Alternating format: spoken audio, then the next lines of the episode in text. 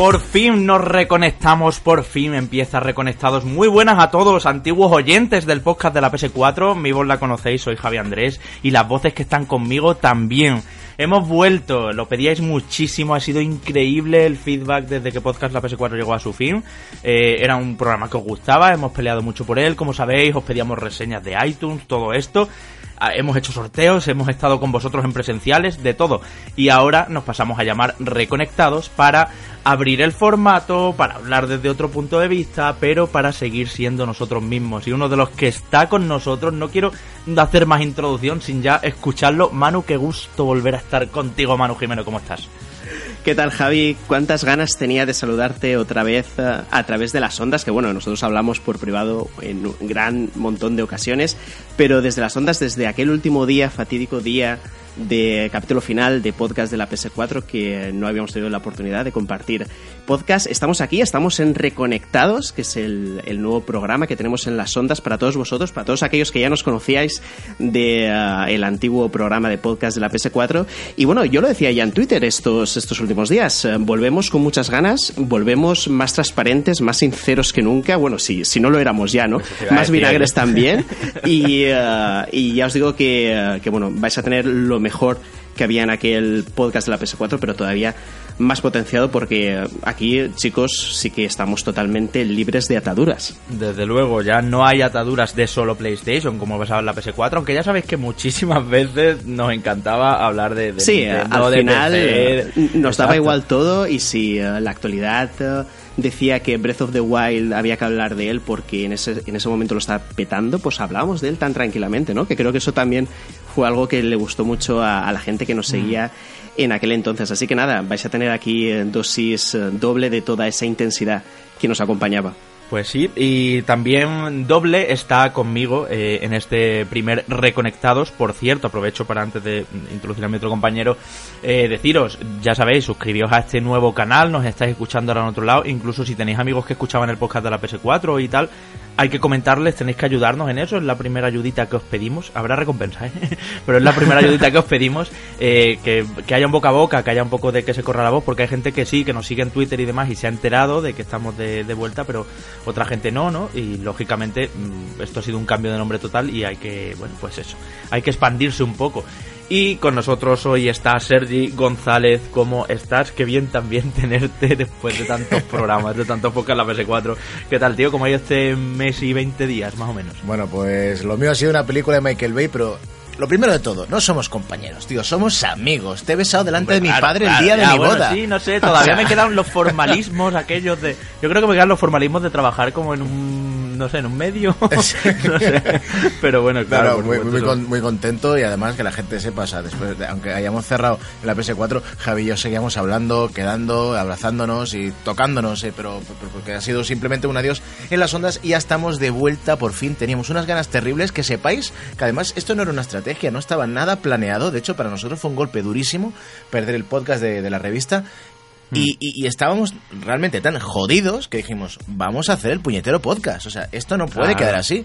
Y al final nos hemos juntado, gracias a Dios. Y, de qué manera. Chicos, eh, estoy contentísimo. La gente se ha portado genial en redes y eso es muy importante. Muchas gracias a todo, a todo el apoyo que nos habéis dado y empecemos, por favor, empecemos. Pensemos que eh, venimos, que decía Manu, sí, vas a decir algo. Sí, que justo en lo que está diciendo Sergi ha tenido mucho que ver la gente, ¿no? Esa gran cantidad de mensajes que nos encontramos en el último programa de podcast de la PS4, que si ya teníamos esa intención, ¿no? Porque nosotros cuando supimos que era el final, hablamos entre nosotros y dijimos, chicos, esto, esto hay que continuar, porque es lo que decía Sergi, no es que somos compañeros, es que somos amigos y justo este era nuestro rincón donde esa amistad fluía más que en cualquier otro contenido que se hiciera anteriormente y eh, había que darle continuidad de alguna manera. ¿no? Entonces, todos vosotros y vosotras eh, nos habéis dado ese empujón y antes de continuar sí que me gustaría eh, mandarle un saludo y un abrazo muy muy fuerte a Antonio, que estoy convencido que ahora la gente que nos está escuchando está diciendo, vale, estáis los tres tal, pero ¿dónde está Antonio? ¿Dónde está ese linarense que le da ese toque vinagre de siempre? Pues bueno, en este, en este programa no está, pero estará próximo próximamente. estará, estará. Estará, de hecho hemos hablado con él y ahora pues por diferentes motivos no puede, pero estoy convencido que volverá, más pronto que tarde seguramente volverá aquí a acompañarnos eh, en las ondas y lo podremos disfrutar absolutamente todos, que tenemos muchísimas ganas también de hacerle hueco alrededor de esta mesa y que pueda darnos su opinión sobre un montón de cosas.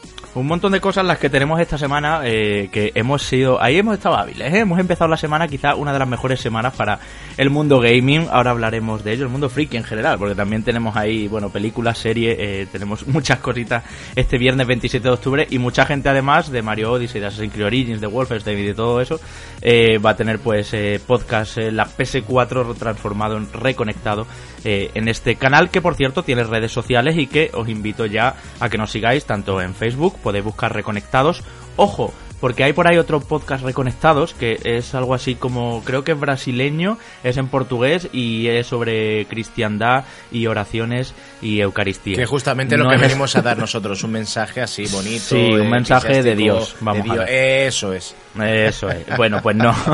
Buscad esa R azul con auriculares y gafas de sol eh, que ya, bueno, ya estáis viendo aquí y que por cierto nos ha diseñado y muchas gracias el amigo Jaume Font. Y en Twitter, eh, arroba reconectadospod, podéis seguir esa cuenta. Hablaremos mucho con vosotros, es una de nuestras nuevas intenciones que seáis totalmente partícipes. Poquito a poco lo iréis viendo. Esta semana, como hay tanto contenido, como decíamos, y tanto juego que sale mañana viernes, eh, porque ahora es jueves 6 de la tarde y esperamos que nos estéis escuchando puntuales. Vamos a ir un poco con un formato más clásico, porque la verdad, o sea, más clásico, más en la línea del anterior podcast, pero eh, luego ya iréis viendo todo lo que tenemos planeado, todo lo que os tenemos que contar y por supuesto estar en absoluto contacto con vosotros, ya no solo a través de redes sociales, sino de otras vías más especiales. Pero bueno, vamos para adentro, que suene la música como siempre ha sonado. Chicos, estamos reconectados otra vez.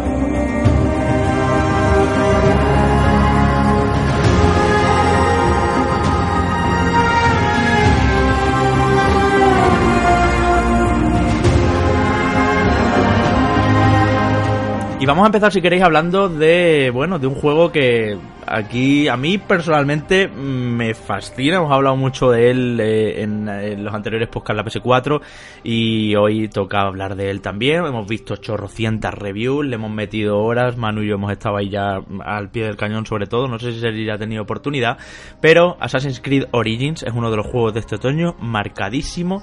Yo, Manu, si te parece, tú que le has metido mucho más y has, vamos, de hecho has hecho el análisis y demás, eh, te voy a dar quizá más voto, más voz y voto a ti. Pero mm, igual te soy crítico, igual te soy hypeante, no sé por dónde vamos a salir. Yo primero que quiero que hablemos, chicos, entre los tres es si aquí, de verdad, hay, con esta música egipcia que nos acompaña de fondo, hay cambio, hay renacer, eh, merece la pena que Ubisoft haya esperado dos años eh, sin Assassin's Creed, o sea, bueno, un año sin Assassin's Creed, dos años en total en- eh, desde Syndicate, eh, para notarse ese, ese nuevo hacer, ese nuevo camino que se supone que va a seguir la, sala- la saga a partir de ahora. Siempre es bueno que eh, unos proyectos tan grandes como, como estos que estamos hablando, ¿no? Si, si nos referimos a la franquicia y a las entregas de Assassin's Creed, se alarguen algo más en su desarrollo, ¿no? Sobre todo cuando ya estamos tal vez cansados de una anualidad que veíamos que cojeaba muchas veces porque el producto no llegaba pulido, porque ya no sorprendía como antes, porque no había innovación. Entonces, yo de entrada, Javi, te voy a decir que ese año y medio de desarrollo extra, porque al final es lo que habla Ubisoft siempre, ¿no? que es un año y medio extra de desarrollo, no ha sido suficiente. No ha sido suficiente al menos como para lo que nos esperábamos todo el mundo, ¿no? Empieza el vinagre. Bien, Sí, sí, bien, no. bien. Empieza el vinagre porque eh, yo creo que todo el mundo, y, y nosotros los primeros, porque hemos hablado de este tema en gran cantidad de ocasiones, esperamos un reinicio de la franquicia a nivel jugable, a nivel técnico, eh, a nivel de planteamiento de misiones, a nivel de desarrollo, y no es Sí. que sea un reinicio, sino una evolución, ¿no? Eh, sobre todo Podemos decir que Assassin's Creed eh, se marca dentro del género de mundo abierto, pero en ciertos corsés que ya conocéis siempre, ¿no? Esas barreras invisibles, de alguna manera, que te desincronizaban y que te limitaban el mapa. Ahora, ahora ya un mundo abierto eh, enorme, con gran cantidad de kilómetros que recorrer y con ningún tipo de muro invisible que te impida hacer nada, ¿no? Entonces, en este sentido sí que evoluciona. Pero vaya, ese reinicio que todo el mundo esperaba, ese redescubrir la franquicia, no va a estar. Eso no significa que sea del todo malo, porque ahora entraremos a profundizar en, en más cosas, pero ya os digo que eh, en muchos aspectos os va a parecer eh, que eh, es un Assassin's Creed con todas las de la ley, para bien y para mal. Hombre, yo desde luego creo que eh, la ambientación egipcia creo que es eh, el gran aliciente, más que el renacer quizá, porque como tú dices Manu, a mí eh, lo que he jugado, que es menos que tú, pero también le he metido, me da esa sensación de Assassin's Creed puro también. Me da una sensación de que este juego podía haber salido en 2016 y no habría, pues eso, no habría nada raro, hubiera sido la entrega anual de ese Hmm. año y ya está. Y no que ha esperado 2017. Yo creo que al final los esfuerzos de este año y medio extra han ido más que nada en ampliar, que me parece que está siendo un poco una obsesión en los, en los juegos single player. Eh, luego hablaremos también mucho de esto. Sí. Pero la duración que el consumidor sienta que se ha gastado 70 euros y que tiene ahí juego para un año entero, si se lo quiere hacer al 100% le quiere sacar el, el platino, el logro máximo de Xbox, ¿no? O lo que sea. Eh, pues hay una obsesión por, por el tamaño y realmente este Assassin's Creed creo que no hay ninguna duda de que es el más grande jamás hecho y puede ser que el triple del más grande hasta ahora. Pero bueno, decía, Egipto, mm, no sé, yo creo que ahí está eh, el principal aliciente, ¿no? Hmm. A mí es lo que más atractivo me lo hace, creo que es una época preciosa. No sé, Sergi, si tú le piensas dar, eh, en función también de si te interesa toda esta época de- del Egipto ya en decadencia y en guerra con Roma. Sí, eh, una de las cosas que a mí no me, no me animó mucho, la, la verdad que la época de Egipto no me, no me transmitió buen rollo. A mí siempre me ha, molado, por ejemplo, me hubiera gustado trasladar la, el juego, por ejemplo, que llevamos muchos fans pidiéndolo, a la época del samurái. Me hubiera gustado ver mucho ¿no? La- las espaditas y lo- las mascaritas y lo- las armaduritas estas que siempre me han gustado que llevan lo- lo- los chavales estos. Pero Egipto, eh, pf, no lo sé. ¿Y qué quieres que te diga respecto a lo que has dicho de que el mapa es más grande, más grande? Es que más grande no es, no, mayor no, no es calidad. No, al final Claro. me pasa como me pasaba, por ejemplo, en Wildlands, que el mapa era enorme, pero el juego a mí, vamos, eh, ya lo, lo cogimos cuando hicimos la review, ¿te acuerdas? Que hicimos Sí. incluso un directo y tal. Entre todos, Y sí. que sí, que el mapa era enorme, que sí tal. Y luego, pues eso, eso era un mapa pues sososo, aburrido, sin, sin vida, repetitivo, eh, que luego las físicas pues no funcionaban. Entonces, que a mí me digas que el mapa es enorme, que no esté limitado, pues a mí eso me es totalmente indiferente. De hecho, cuando lo probé en el E3, yo me fui un poquito, ¿te acuerdas? Un poquito, bueno, sí. A eh, tu bola y a ponerlo a prueba también, te vi yo allí en el E3, Sí. como bueno, vamos a ver esto, sí. Y luego, bueno, pues cuando tú hiciste la review, lo que comentaste, lo que pudimos ver de, de tu material, y bueno, tampoco era una cosa que me quitara, me quitara el sueño, no era la evolución y el cambio que yo me esperaba cuando dijeron, vamos a dar descanso a la saga.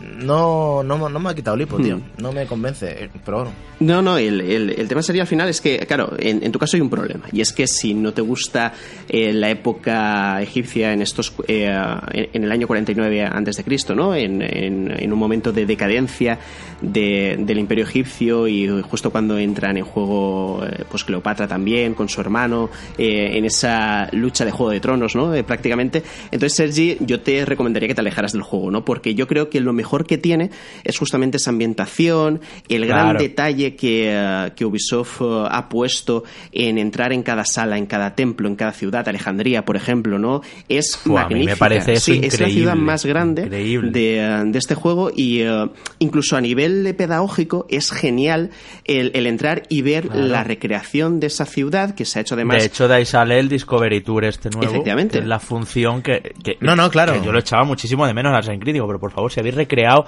Roma en el Renacimiento, ¿cómo, se os, ¿cómo no se os ocurre, no sé, darle una vuelta, quitar toda la violencia, las mecánicas y las misiones y todo, y llevarlo a los colegios? Es una posibilidad de ver un mapa 3D desde dentro. Y por fin, vamos, lo comenté de hecho con los desarrolladores del juego, que pude estar con ellos, por fin el Discovery Tour me parece que es una idea genial. Se estrenará, por cierto, a principios de, de año como DLC gratuito. Efectivamente. De hecho, es que es eh, si le quitas justamente, es, es lo que tú has dicho, Javi, si le quitamos el más 18, que tiene que ver con la sangre, la violencia, los asesinatos y tal, y, eh, y dejamos simplemente el mapa con, eh, con los edificios recreados, eh, e ima- bueno, imaginados, ¿no? Es, es- es decir, de la forma en, en la que los historiadores creen que era en su momento, tiene un, tiene un valor incalculable. Claro. eh, es que no ha habido una pues recreación, no ha habido niño. una recreación de- de Egip- del antiguo Egipto en 3D, en poligonado, igual. No hay nada. Ya, ya, igual. pero Sí. yo creo que, que, que- que Assassin's eh, realmente lo que tenía también, joder, Syndicate era espectacular también, como veíamos a la Londres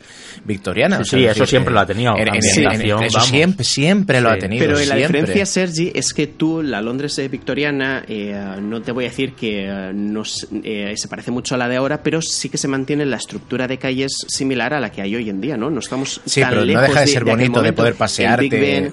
El Big Ben eh, continúa ahí y, y, y, demás monumentos también, pero es que aquí no, aquí estamos hablando de ciudades de las que ya no queda prácticamente nada, de monumentos de los que ya no queda prácticamente nada o que se han deteriorado muchísimo, ¿no? Entonces ahí está el valor, es mm. decir, de, de cosas que tú no tienes la oportunidad de ver hoy en día que el juego te las ofrece de esta manera. Entonces a mí es algo que sí que me ha impactado muchísimo y sobre todo es eh, a lo que más valor le doy a, este título, ¿no? Yo creo que si le quitas esta, esta, esta ambientación ya no, digamos que ese, ese toque único que debe, que debe tener o, caracterizar a cualquier videojuego, este Assassin's Creed no lo tiene, porque si ahora Javi imagino que me vas a vinagrear, eh, podemos em, em, empezar a hablar sobre cómo empieza el juego, que para mí empieza fatal, eh, sobre cómo es la historia, sobre cómo es el personaje, es decir, podemos e, entrar a profundizar sobre un montón de cosas mejorables, pero ya os digo, el tema de la ambientación, de... Sí, pero la ambientación no me sirve nada en un videojuego si luego lo que importa,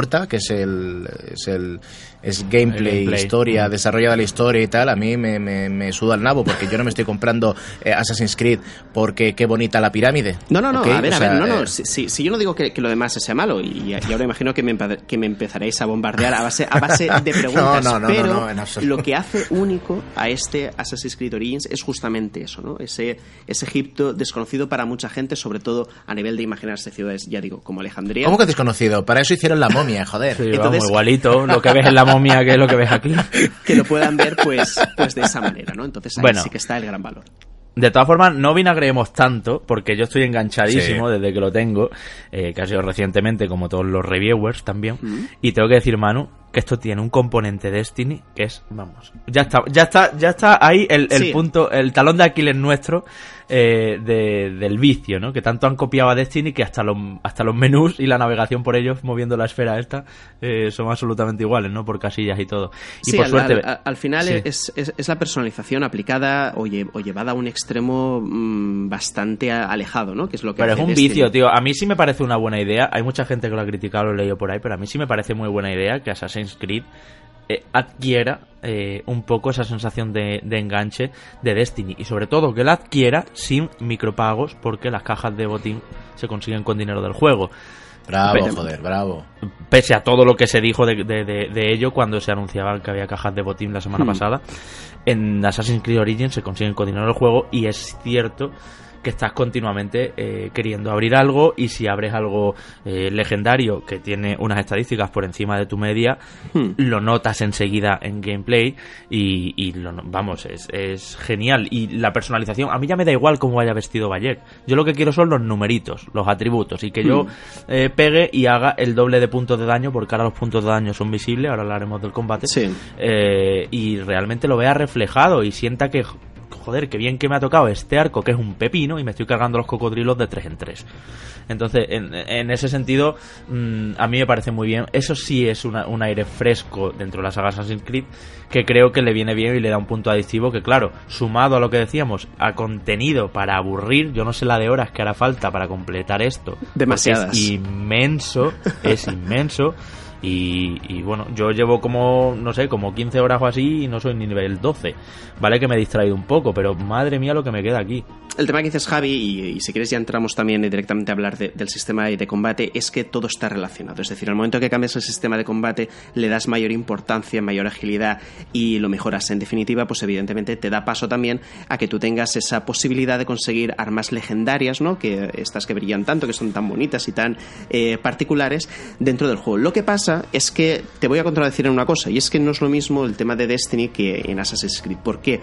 Porque aunque los numeritos son importantes, y más que los numeritos, incluso el efecto del arma, imagínate que coges, eh, yo que sé, una espada que tiene defecto veneno y además sangrado, que eso es lo que hace que sea legendaria, eh, pero si tú no la puedes, eh, digamos, compartir con el resto de gente, cosa que sí que pasa con Destiny, cosa que sí que pasa con los juegos multijugador en general, digamos que al final simplemente se reduce a conseguir un arma que sea mejor. Y no hace falta que sea legendaria, si a lo mejor es, uh, es un arma morada, que es el escalón por debajo del dorado, que sería el de legendaria, pero hace mucho daño, pues te da un poquito igual, ¿no? Tú simplemente quieres ser en ese momento más fuerte que cualquier otro. Entonces, está bien, porque al final es un aliciente extra, pero ya te digo, Javi, que no es tan determinante como lo que planteamos de Destiny, que en Destiny eh, sobre todo tú y yo, sí que nos obsesionamos muchísimo con que nos caiga el engrama dorado o que vayamos a Ashur a, el fin de semana a que nos dé lo que ha traído, ¿no? Y, comprarle con las monedas pues determinadas. Entonces, en ese caso, eh, adquiere un, valor diferente. Y lo que hablaba del combate,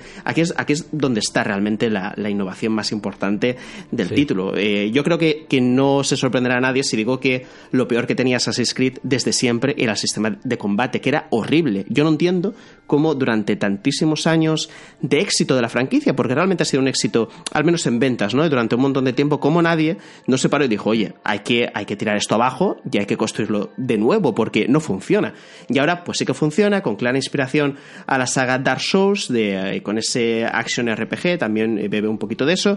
Eh, no es tan bueno como lo que te ofrece Front Software, pero vaya, va por el buen camino. Ya no es tan encorsetado como era antes, donde empezabas a bailar alrededor de un personaje sin una forma demasiado clara, donde mm. eh, no había ningún tipo de estrategia tampoco. Aquí sí, aquí tienes el escudo para parar los golpes, tienes las armas para contraatacar, a la hora de esquivar giras alrededor del personaje y en general hace que la experiencia sea más satisfactoria y no quieras esquivar los combates. A veces sí, ¿no? Porque el sigilo también está presente en este Assassin's Creed Origins y siempre es importante como en todos los Assassin's Creed, pero había veces que mm, yo al menos en entradas anteriores huía del combate porque me daba pereza. un tostón. Claro, porque no me aportaba absolutamente nada. Entonces, eh, ya os digo, el combate es la, novedad más importante. Aquí sí que se han esforzado, pero no, no llega a ser, no, no llega a tener el, nivel de los grandes referentes. Y de hecho, eh, fijaos para Ubisoft lo importante que ha sido con este Assassin's Creed Origins el remarcar muy bien lo que han cambiado, lo que han tocado, lo que han mejorado,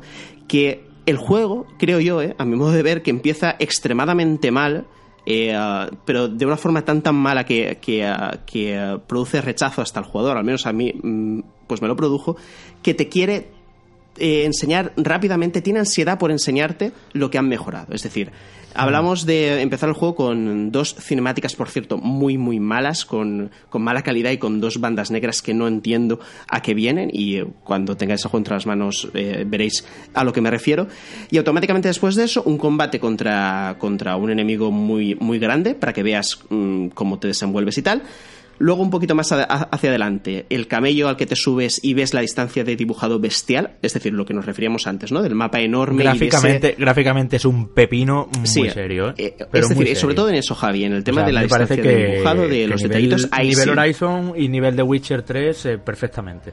Eh, mm, declaraciones jugosas. Sí, ¿eh? bueno, incluso a, nivel, ojo, estoy hablando solo de distancia de dibujado, incluso a nivel Breath of the Wild, es decir, que desde, desde donde estás puedas ver eh, súper lejos, ¿no? Y, y, puedas ir a ese momento, es decir, a ese lugar en concreto y puedas visitarlo. Eso pasa. Pero vaya, solo hablo de ojo, distancia de dibujado, porque luego entraremos a criticar un poquito más aspectos gráficos y de animaciones faciales y tal. Y después de eso, automáticamente, es decir, he nombrado dos cosas, sistema de combate, luego con el camello para que veas la inmensidad del mapa y de, la distancia de dibujado.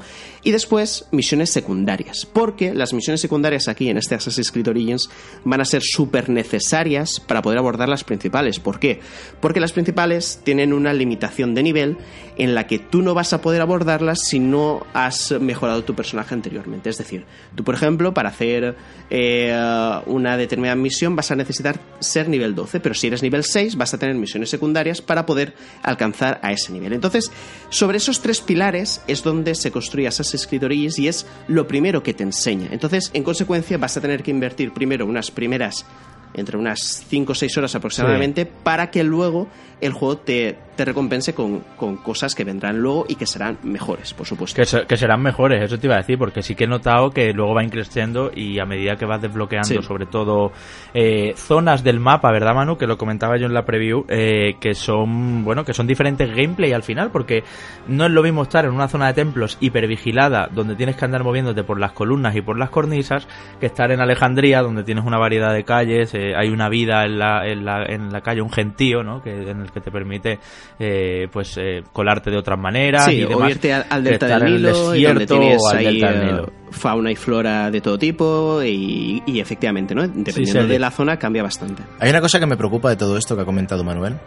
Después de, de, semejante parrafada que ha soltado Manu que que, que, tú no hayas dejado ya el mando, Javi, después de 12 horas de juego, que me parece que has dicho que llevabas. Sí, como 15 llevo 15, 15 llevas. Y no, lo, y no lo voy a tostón, dejar, tío. Es que Después de semejante tostón y semejante aburrimiento de mierda que me está contando Manuel, que no hayas continuado con The Witcher 3 porque digas que las seis primeras horas te aburren, Mira. es para, es para salirme de este grupo, con eliminarte con- en el con- no grupo de. WhatsApp. Ya en el primer capítulo de Reconectados ya No, vais a estar tío, con no, el no, asunto que- que de eso, Witcher. Eso, eso me toca el nabo. Que tú me digas que estás jugando porque te pone, te la pone tiesa la voz de Jordi Busaderas haciendo de Bayek, digo, ok.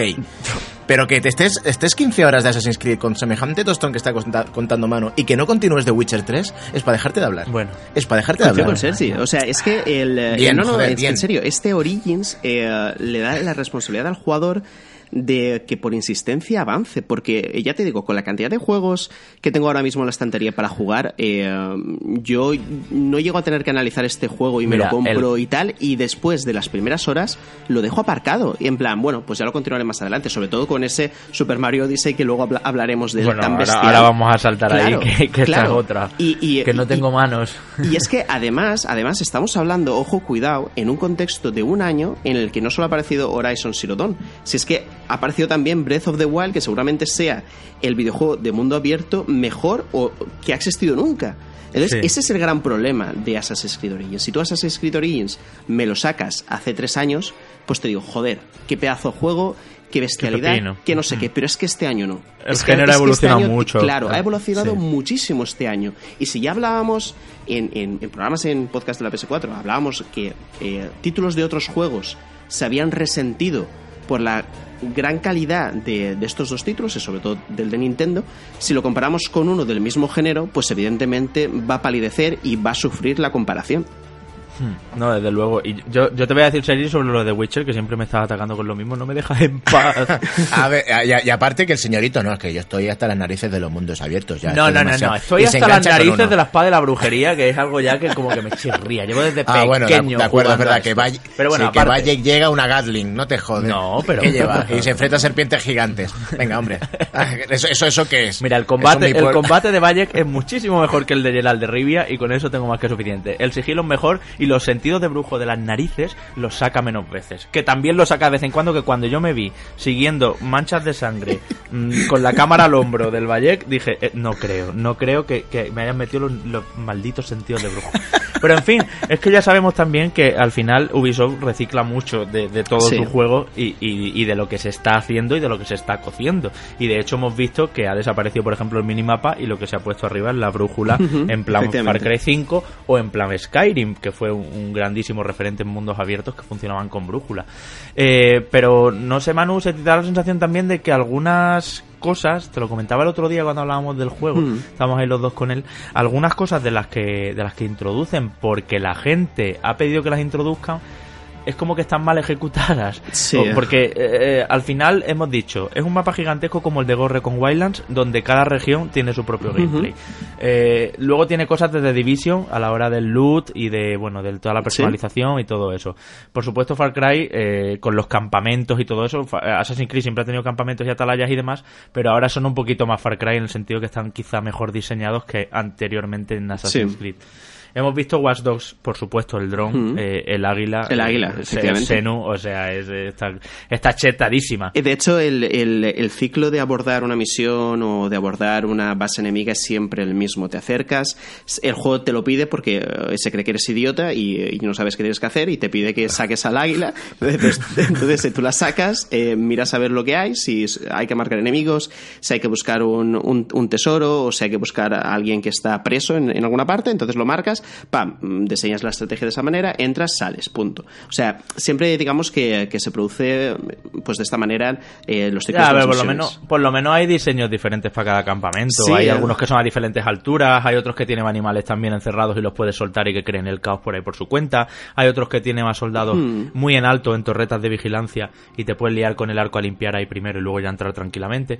Sí que he visto un diseño de niveles un poco más esforzado Sí. que, los, que los campamentos que vi en Syndicate, que eran al final todo como caserones y, y llenos de soldados. Incluso Javi, eh, te diría que las misiones eh, secundarias o incluso también principales son diferentes a lo, a lo que hemos visto en, eh, en anteriores entregas. Sobre todo, estamos hablando de que la gran diferencia que va a ver la gente con respecto a las dos últimas entregas es Mm. que aquí estamos en un mundo abierto total, eh, donde sí hay ciudades, pero también hay mucho campo abierto. Mucho hay, campo. eh, hay eh, eh, hay tumbas y, eh, y tal, pero es que en, en- los anteriores juegos estamos hablando de ciudades modernas donde tenían una estructura y donde al final tú cuando corrías, por ejemplo, eh, te tropezabas con una mesa y no podías avanzar, cosa que aquí no ocurre. De hecho, creo que el juego se beneficia muchísimo de su condición de mundo abierto, de desierto abierto, mejor dicho, no de campo abierto, de desierto abierto, para evitar que ten- eh, tener ese tipo de problemas que había antes en el manejo. Aquí yo, por ejemplo, no, no he tenido ningún tipo de problema. Y algunas tumbas, Manu, eh, eh, eh, están bastante bien, ¿eh? Dan Sí, mucha sí, experiencia resolverlas y, y los puzzles que han planteado también jugando con las físicas. Me recuerdan mucho a Hmm. las de Rise of the Tomb Raider y Tomb Raider 2013. Eh, en plan, pues eso, mover un chorro de agua para que caiga por aquí, suba a la Hmm. plataforma y entonces baje el ascensor y yo le pueda dar la palanca. Eso no se había visto mucho en Assassin y al final, dentro del motor del juego y eso, están bien resueltas y son un reto extra, además de las Sí. atalayas, los campamentos rivales, tal que están ahí, porque coger experiencia, decíamos, eh, es muy Sí, importante porque el juego está esquematizado con misiones principales que requieren un mínimo de nivel para entrar y si no lo tienes, pues tienes que irte a hacer secundarias a, tu bola, ¿verdad? Y por cierto, no nos dejemos de lado la historia de Bayek y Aya, eh, también en esta guerra tres bandas con logos romanos entrando, Cleopatra y Ptolomeo con sus movidas, Julio César por su parte, o sea, hablábamos antes de ambientación, pero es que también en términos narrativos y cómo el juego tan abierto, con tanta libertad, con tantas misiones secundarias, mantiene bastante potente el ritmo y la trama, yo creo, Manu, que eso es una de las cosas que más eh, han gustado a, las notas más altas que se han visto eh, en las reviews de hoy, ¿no? Eh, porque desde luego mm, creo que Ubisoft sí se ha reinventado ahí también a la hora de, contar las cosas y dejar que un poco el jugador se vaya eligiendo por dónde quiere que vayan los acontecimientos. Hay cierta no hay decisiones como tal, pero sí que es verdad que hay cierta narrativa manipulada o personalizada que sienta bastante bien, no hay piezas incongruentes y lo que comentabas tú al principio, todo está conectado. Sientes que la historia que te están contando no tiene disonancias con los enemigos que están matando, no eh, tiene disonancias con el equipo que te vas poniendo, que vas mejorando, la búsqueda de cofres, las tumbas, o sea, todas las piezas están muy bien conectadas y eso es lo que al final hace que sea adictivo. Y eso, Sergi, es lo que me hace que me enganche a esto, pues más que a The Witcher, aunque mm, duela decirlo, pero es que es así. Juegue en la plataforma que juegue, porque esa es otra. Xbox, PC, PlayStation 4, ha salido bien en todas. Es verdad que previamente lo habíamos visto en Xbox One X, ¿no? Que es, ya sabéis, un poco la campaña de promoción que han tenido con todo esto de más resolución en esta consola y demás. Pero en PS4 Pro, igual prácticamente, ¿no, Manu? No sé si tienes el dato por ahí, pero creo que, vamos, que perfectamente igual, estable totalmente. No hay bugs, por cierto, o bugs, Hmm. como lo queráis llamar. Ya no volveremos a ver hipopótamos sobre las barcas. O sea, hay cosas raras, claro. Bueno, pero, sí, a ver, yo- eh, pero las de siempre de Assassin's, pero no es, sí, no es Unity. y, y no en es este, Unity. y en este caso incluso os podría decir que eh, los problemas que he visto son los típicos que suelen haber en mundos muy muy abiertos como es este caso, ¿no?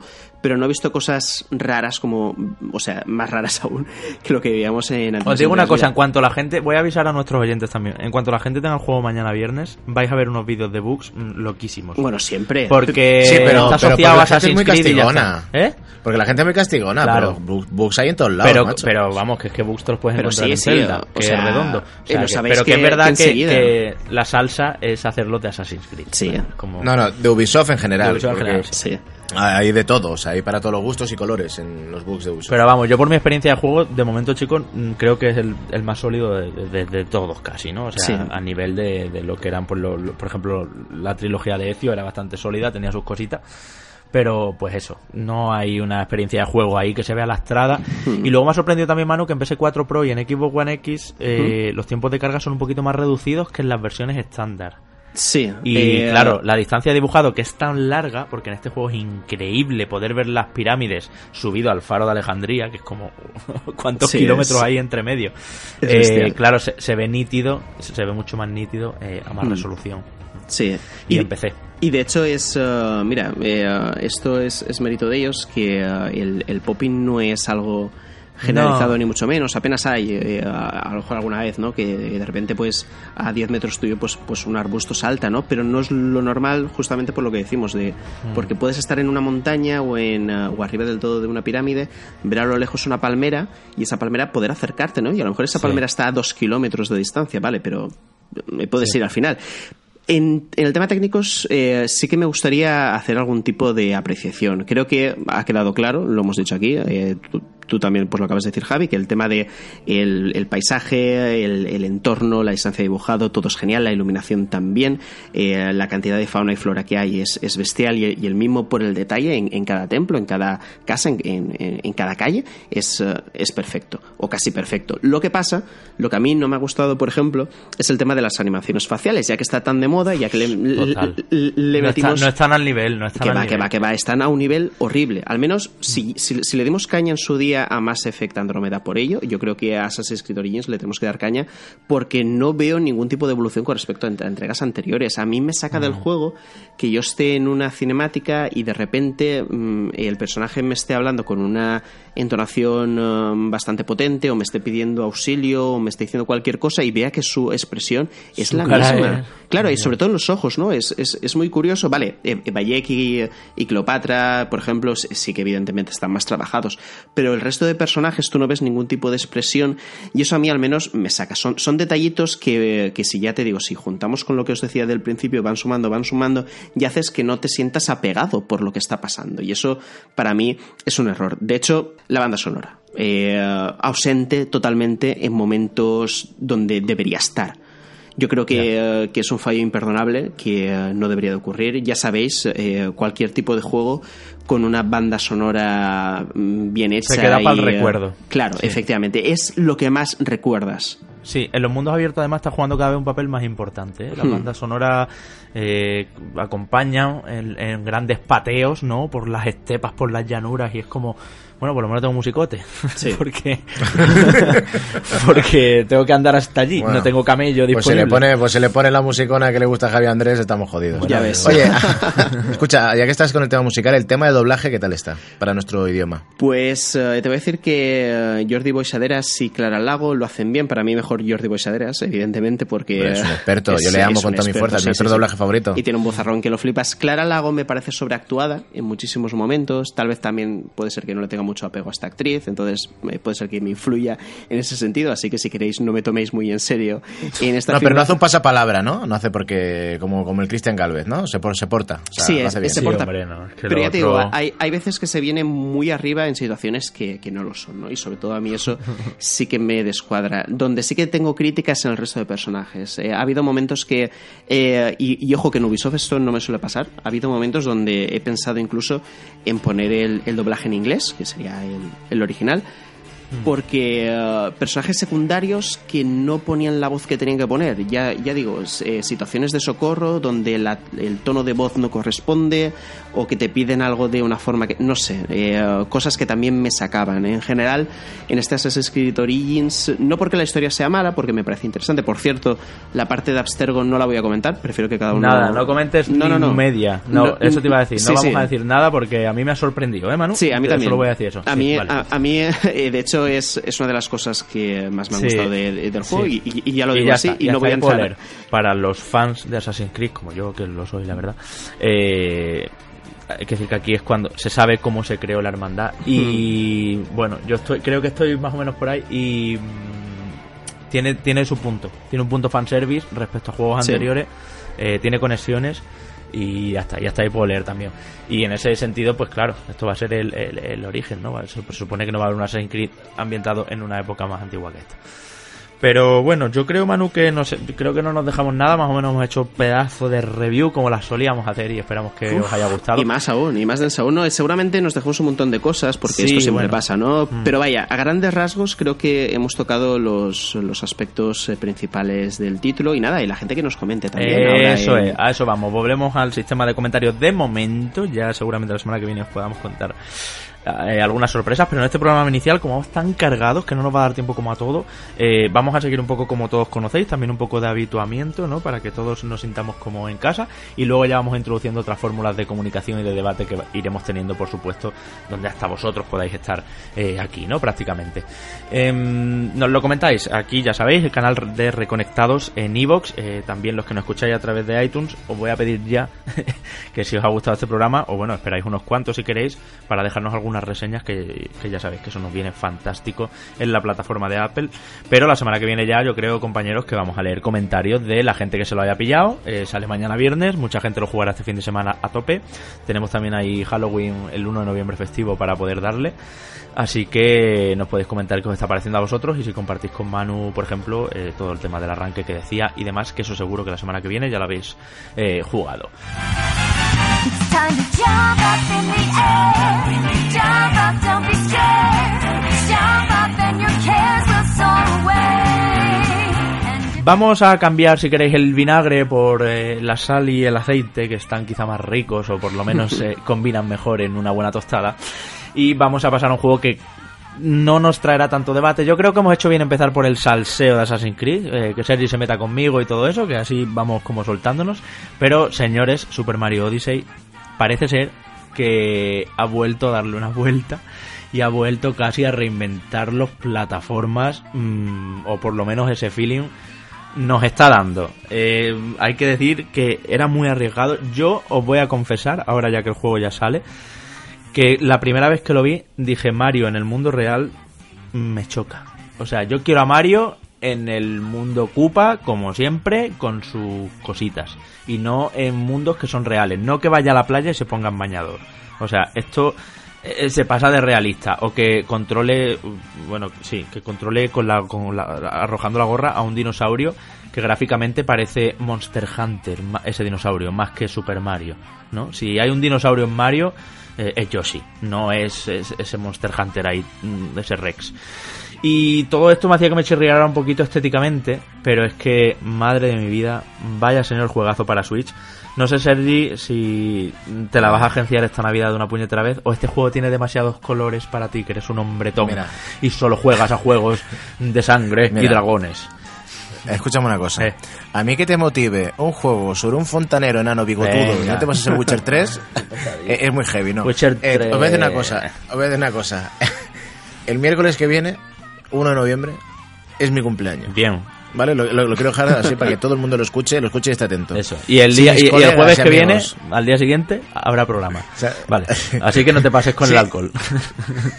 Si mis colegas, si mis colegas y amigos, ¿no? Porque tengo, gracias a Dios tengo grandes amigos. Si mis amigos no me regalan una Switch, eh, llegaré a la conclusión de que, de que en este mundo no merezco estar, que no se me quiere y no se me valora y no se me aprecia. Claro, es porque súper súper ba- mi amistad, súper mi barata. amistad Es- vale más que una Switch. Menudo un- chantaje emocional. Claro, es un regalo que- hacer aquí en un Yo creo que por 4 euros cada uno le compramos una, ¿no? O sea, así, así de, de O sea, baratita. Como vale 120 escúchame, tío, euros o sea, solo, pues en un No, momento. no hacéis más que ponerme los dientes largos, cabrones, con el puñetero Zelda, que tengo unas ganas de echarle el guante. Que no Hombre, menos mal. Al Mario este tengo muchas ganas ¿Sí? de echarle. Sí, pero eso es para de brujería, cabrón.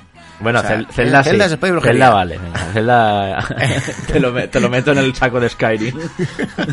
Madre mía. Luego, tío, o sea, que si el Mario, que si el Doom, que si el Rocket League, Sí. que, que si el Splatoon, que si... O sea, yo quiero una jodida Switch en, mi- en mis manos, o sea... Es y, y, y- todos, todos. Eh, tú, el Manu, eh, eh, eh, el Dani con el, con el Paco que tiene una, Sí. que es el Alfonso, que es el Fer, que todos tenéis una Switch y yo no. O sea, miradme, Hombre, miradme trabajando, trabajando en esto, Os estoy Sergi, poniendo- tienes que tener la consola Sí, sí, sí. del momento no, tío, o sea, gracias a vosotros, gracias a vosotros, gracias a mi ex jefe, ya puedo coger, guardar la PS4 en el cajón y dedicarme a la Master Race y a la Switch. Y eso depende de es, vosotros. es buena combinación, desde luego. El caso es que... Eso depende de vosotros. Os voy a decir una cosa. Esto a Sergi le pasa porque Nintendo ha hecho las cosas extraordinariamente bien. Siempre hemos hablado Sí, que al sí. final a una videoconsola lo que la hace grande son los títulos que tiene, ¿no? Y en este caso creo que pocos precedentes deben de haber. Y, y hablo de, de memoria, es decir, la memoria que no tengo ahora mismo para ver si hay precedentes o no, de, de una consola que tenga dos títulos que van a ser candidatos a juego del año en ese año de lanzamiento. No, ¿De eso Manu, es estamos que hablando? te lo digo más claro, es que pelean entre sí. Y ya Sí, sí, está. no, no, exacto, exacto. Es lo que, siento por mira, Horizon y lo siento por No, otros no. tantos, pero... No, no, eh, eh, tal cual Javi, es decir, Horizon, mira que hemos hablado de él y Sí, lo hemos y, no- de- y nos ha de- gustado muchísimo. Sí, por cierto, le muchísimo. Y porque Doom, Y porque Doom ya salió el año pasado, que si no sería GOTY Bueno, este año otra vez, ¿eh? Y, con eh, Wii, y, no, con no, Switch. y- y- y lo que os decía, que Horizon, que lo hemos puesto de ejemplo, incluso ahora, ¿no? Con, con Assassin's Creed Origins, de, de lo que se Sí. tiene que hacer en un juego de Sí. mundo abierto, ¿no? Y fíjate, y al final, mm, la, la lucha va a estar entre, entre estos dos títulos de Nintendo, ¿no? Yo creo que lo mejor que se puede decir de, de este eh, Super Mario Odyssey es que al final te transmite sensaciones de Super Mario 64, y eso es mucho decir, Es por lo que decir. supuso en, en- en su día este, este título, por, por ese acercamiento a las tres dimensiones de una manera tan excelente en aquella época. Y, eh, y en este caso es lo mismo, es que hablamos de un control excelente, es que hablamos de, eh, de un diseño de niveles fantástico, de un equilibrio excelente entre la exploración e incluso la habilidad, ¿no? Del reto ese por conseguir las lunas que vas a Y tener el, que y conseguir. el puzzle, ¿eh, Manu? Porque hay lunas Y el que son verdaderos puzzles, pero de juegos de puzzles. O sea, que, que, que no hay plataformeo, sino que se convierte Sí. Eh, Mario con Capi, con la gorra, posee Exacto. a- algo determinado y su gameplay cambia por completo, su manejo cambia por completo y te ven encerrado en un minijuego o en un pequeño acertijo a medida que pasan los mundos, que son muchos y muy grandes también, eh, cada vez más difíciles que realmente tiene sus puzzles que tiene hasta un puntito Zelda en algunas cosas. Sí, y sí, muchísimas sorpresas, la banda sonora, es un respeto a la, a la, a la saga entera. Fantástica, fantástica. Es, un aniversario, es un aniversario Sí, Super sí. Mario. Y, y sobre todo, chicos, el hecho de que la enésima reinvención del fontanero bigotudo, gordo que has dicho antes, Sergi. Eh, enano, enano, eh, y enano, enano. además, e italiano también, si, si quieres decirlo, eh, es con una maldita gorra. un saludo a los enanos y a los italianos y a los fontaneros y a, todos Eso. a todos estos Y a los colectivos. bigotudos. Oye, es que hoy en día no se puede, y a los bigotudos, hoy en día no se puede decir nada que sin que molestar a nadie, entonces pues bueno, bueno. Pero escuchadme, Ya, ya. a ver, que, que os liáis. El caso es, con una maldita gorra, chicos. Es decir, eh, do- cuando ya pensabas que no había más vuelta de tuerca ni más zumo Hombre, que ver, sacarle a esta suave. naranja, resulta que Suave. con una gorra no solo eh, vas más allá con el tema del plataformeo, porque lo puedes usar a modo de, de plataforma auxiliar, ¿no? Y para seguir avanzando, que Sí. de hecho... de hecho en determinados puntos es imprescindible, sí. Sí, sí, no, Y, y veremos en los speedruns la gente cómo lo usa esto de forma descarada para Mm. pasarse el juego en, en poco tiempo, sino el hecho de poder controlar casi cualquier cosa que, que te propongas, ¿no? Y, y lo que tú decías, Javi, el cambio de gameplay. Pero que, esto es una mecánica, Manu, que viene de Kirby. O sea, quiero decir, esto Sí. ha sido de Kirby siempre. Nintendo Pero- ahí se ha marcado un Ubisoft y ha reciclado un poquito ideas de Sí. los demás y, Pero y de las esta ha forma, metido en Javi, Super Mario. Pero sí. escucha, de esta forma no se había visto nunca y tampoco yo creo que nadie lo hubiera mm, planeado para Super Mario. Es decir, Sí, porque cada luna tiene su historia. O sea, cada luna tiene su gameplay, su puzzle, su sala, eh, su nivel propio. eh, y son, yo que sé, cientos de lunas. O sea, es horroroso lo grandísimo que es. A mí me desborda un poco también. Sí que es verdad que para Navidad es un juego ideal, ¿eh? Para llevarte la Switch a cualquier lado y, y seguir ahí Ay, enganchando. no, no me digas eso. Mira, justamente cuando estáis hablando de estas tonterías de Mario, porque decías que para qué voy a escucharles si voy a llorar, si no voy a poder jugar, y estaba viendo para mirar a- para que me comprarais la Switch, y, y, tío, está a 324 pavos. Sí, sí, no, os ha, no ha bajado, no ha bajado No me la, ni, ni nada. no me la compréis, no me la compréis, chicos, no me la compréis. Pero es que es lo que dice Manu, si es que, va, es que va, va- ha salido el año con dos pelotazos que van a ser los que se compitan entre sí el juego del año. Es que en, en- Sí, con palabras sí. muy fuertes, Mi- mira, no ha pasado nunca. Nintendo, cuando, cuando, cuando empezó, cuando, cuando salió la Switch, yo estaba ahí con el paso para atrás, tío, que no me, no me, no me. Pero es- estuve, estaba analizando el catálogo y madre mía, ¿eh? Mm, madre, bueno- madre buenos mía. Es muy serio, ¿eh? Eso que dices tú precisamente, podértelo llevar a cualquier lado, disfrutarla de una forma espectacular, porque también en, eh, cuando en modo portátil es espectacular. Mm. Y, y, todo ese catalogazo de juegos es que es sublime, tío. Sí, es increíble. Muy bien hecho el, movimiento, sin duda. Lo han hecho muy bien, lo han hecho muy bien. Y no, y no daba dos duros por De ello. todas formas, chicos, ¿cuál es vuestra apuesta? ¿Cuál va a ser el GOTI de este año? ¿Zelda o Mario? Zelda, Zelda, Zelda. uff, pues no lo sé. Yo no... Mario ahora es la novedad y, Mari- y Manu puede que esté, que esté nublado. No, no, no, no. Pero es Zelda. Escucha, escucha. Yo tal vez pu- pueda llegar a pensar igual que tú. O sea, no, no lo tengo claro. No me decanto por ninguno de los dos. Pero simplemente por el hecho, justo lo que has dicho, de haber salido el último, de que estará más fresco en, en la mente de Puede todos haber aquellos muchos medios que le... premios, claro. Sí, puede haber muchos Claro. medios que se... Que como que, a ver, no se me olvida de Zelda. Por suerte, Zelda va a hacer un movimiento maestro también Mm. que sacar un DLC potente y bueno en Navidad.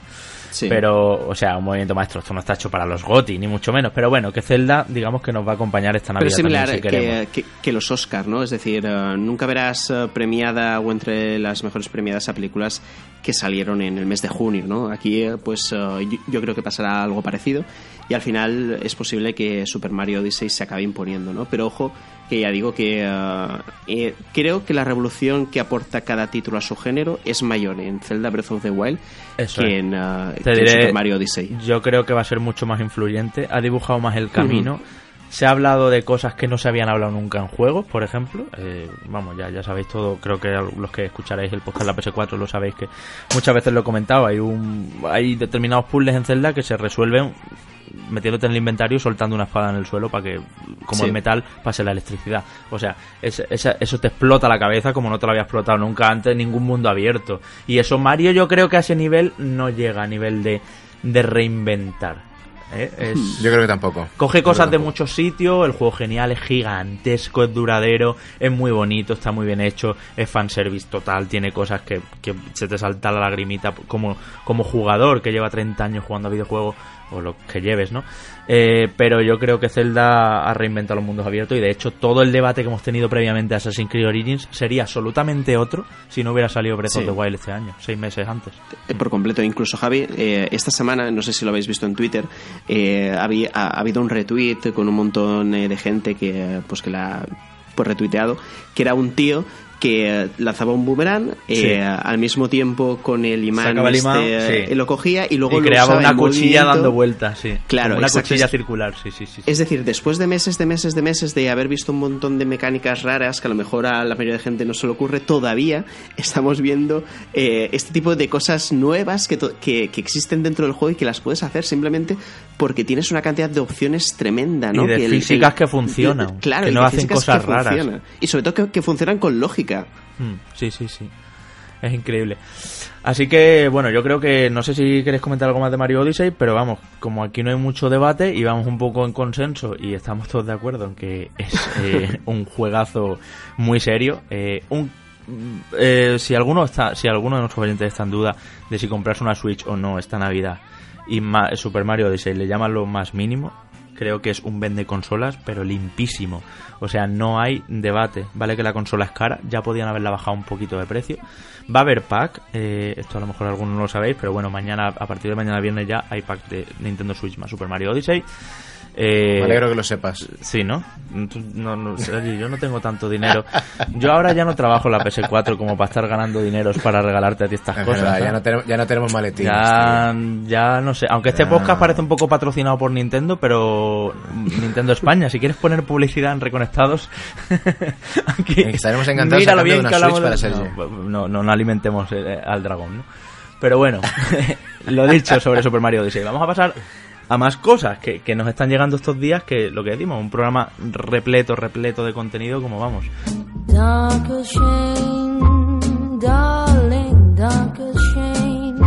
Y es Wolfenstein 2 de New Colossus, juego que sale mañana 27 también. ¿En qué momento Bethesda se atrevió a meterse con dos marcas tan masivas como Assassin's Creed y Super Mario Odyssey en lanzamiento? Pero bueno, Sergi, eh, vi que ayer eh, miércoles lo estuviste jugando, eh, así que aquí creo que te va a tocar a ti contar más que nadie. Yo todavía no lo he tocado, la verdad, eh, solo lo que pudimos ver en el E3 y demás.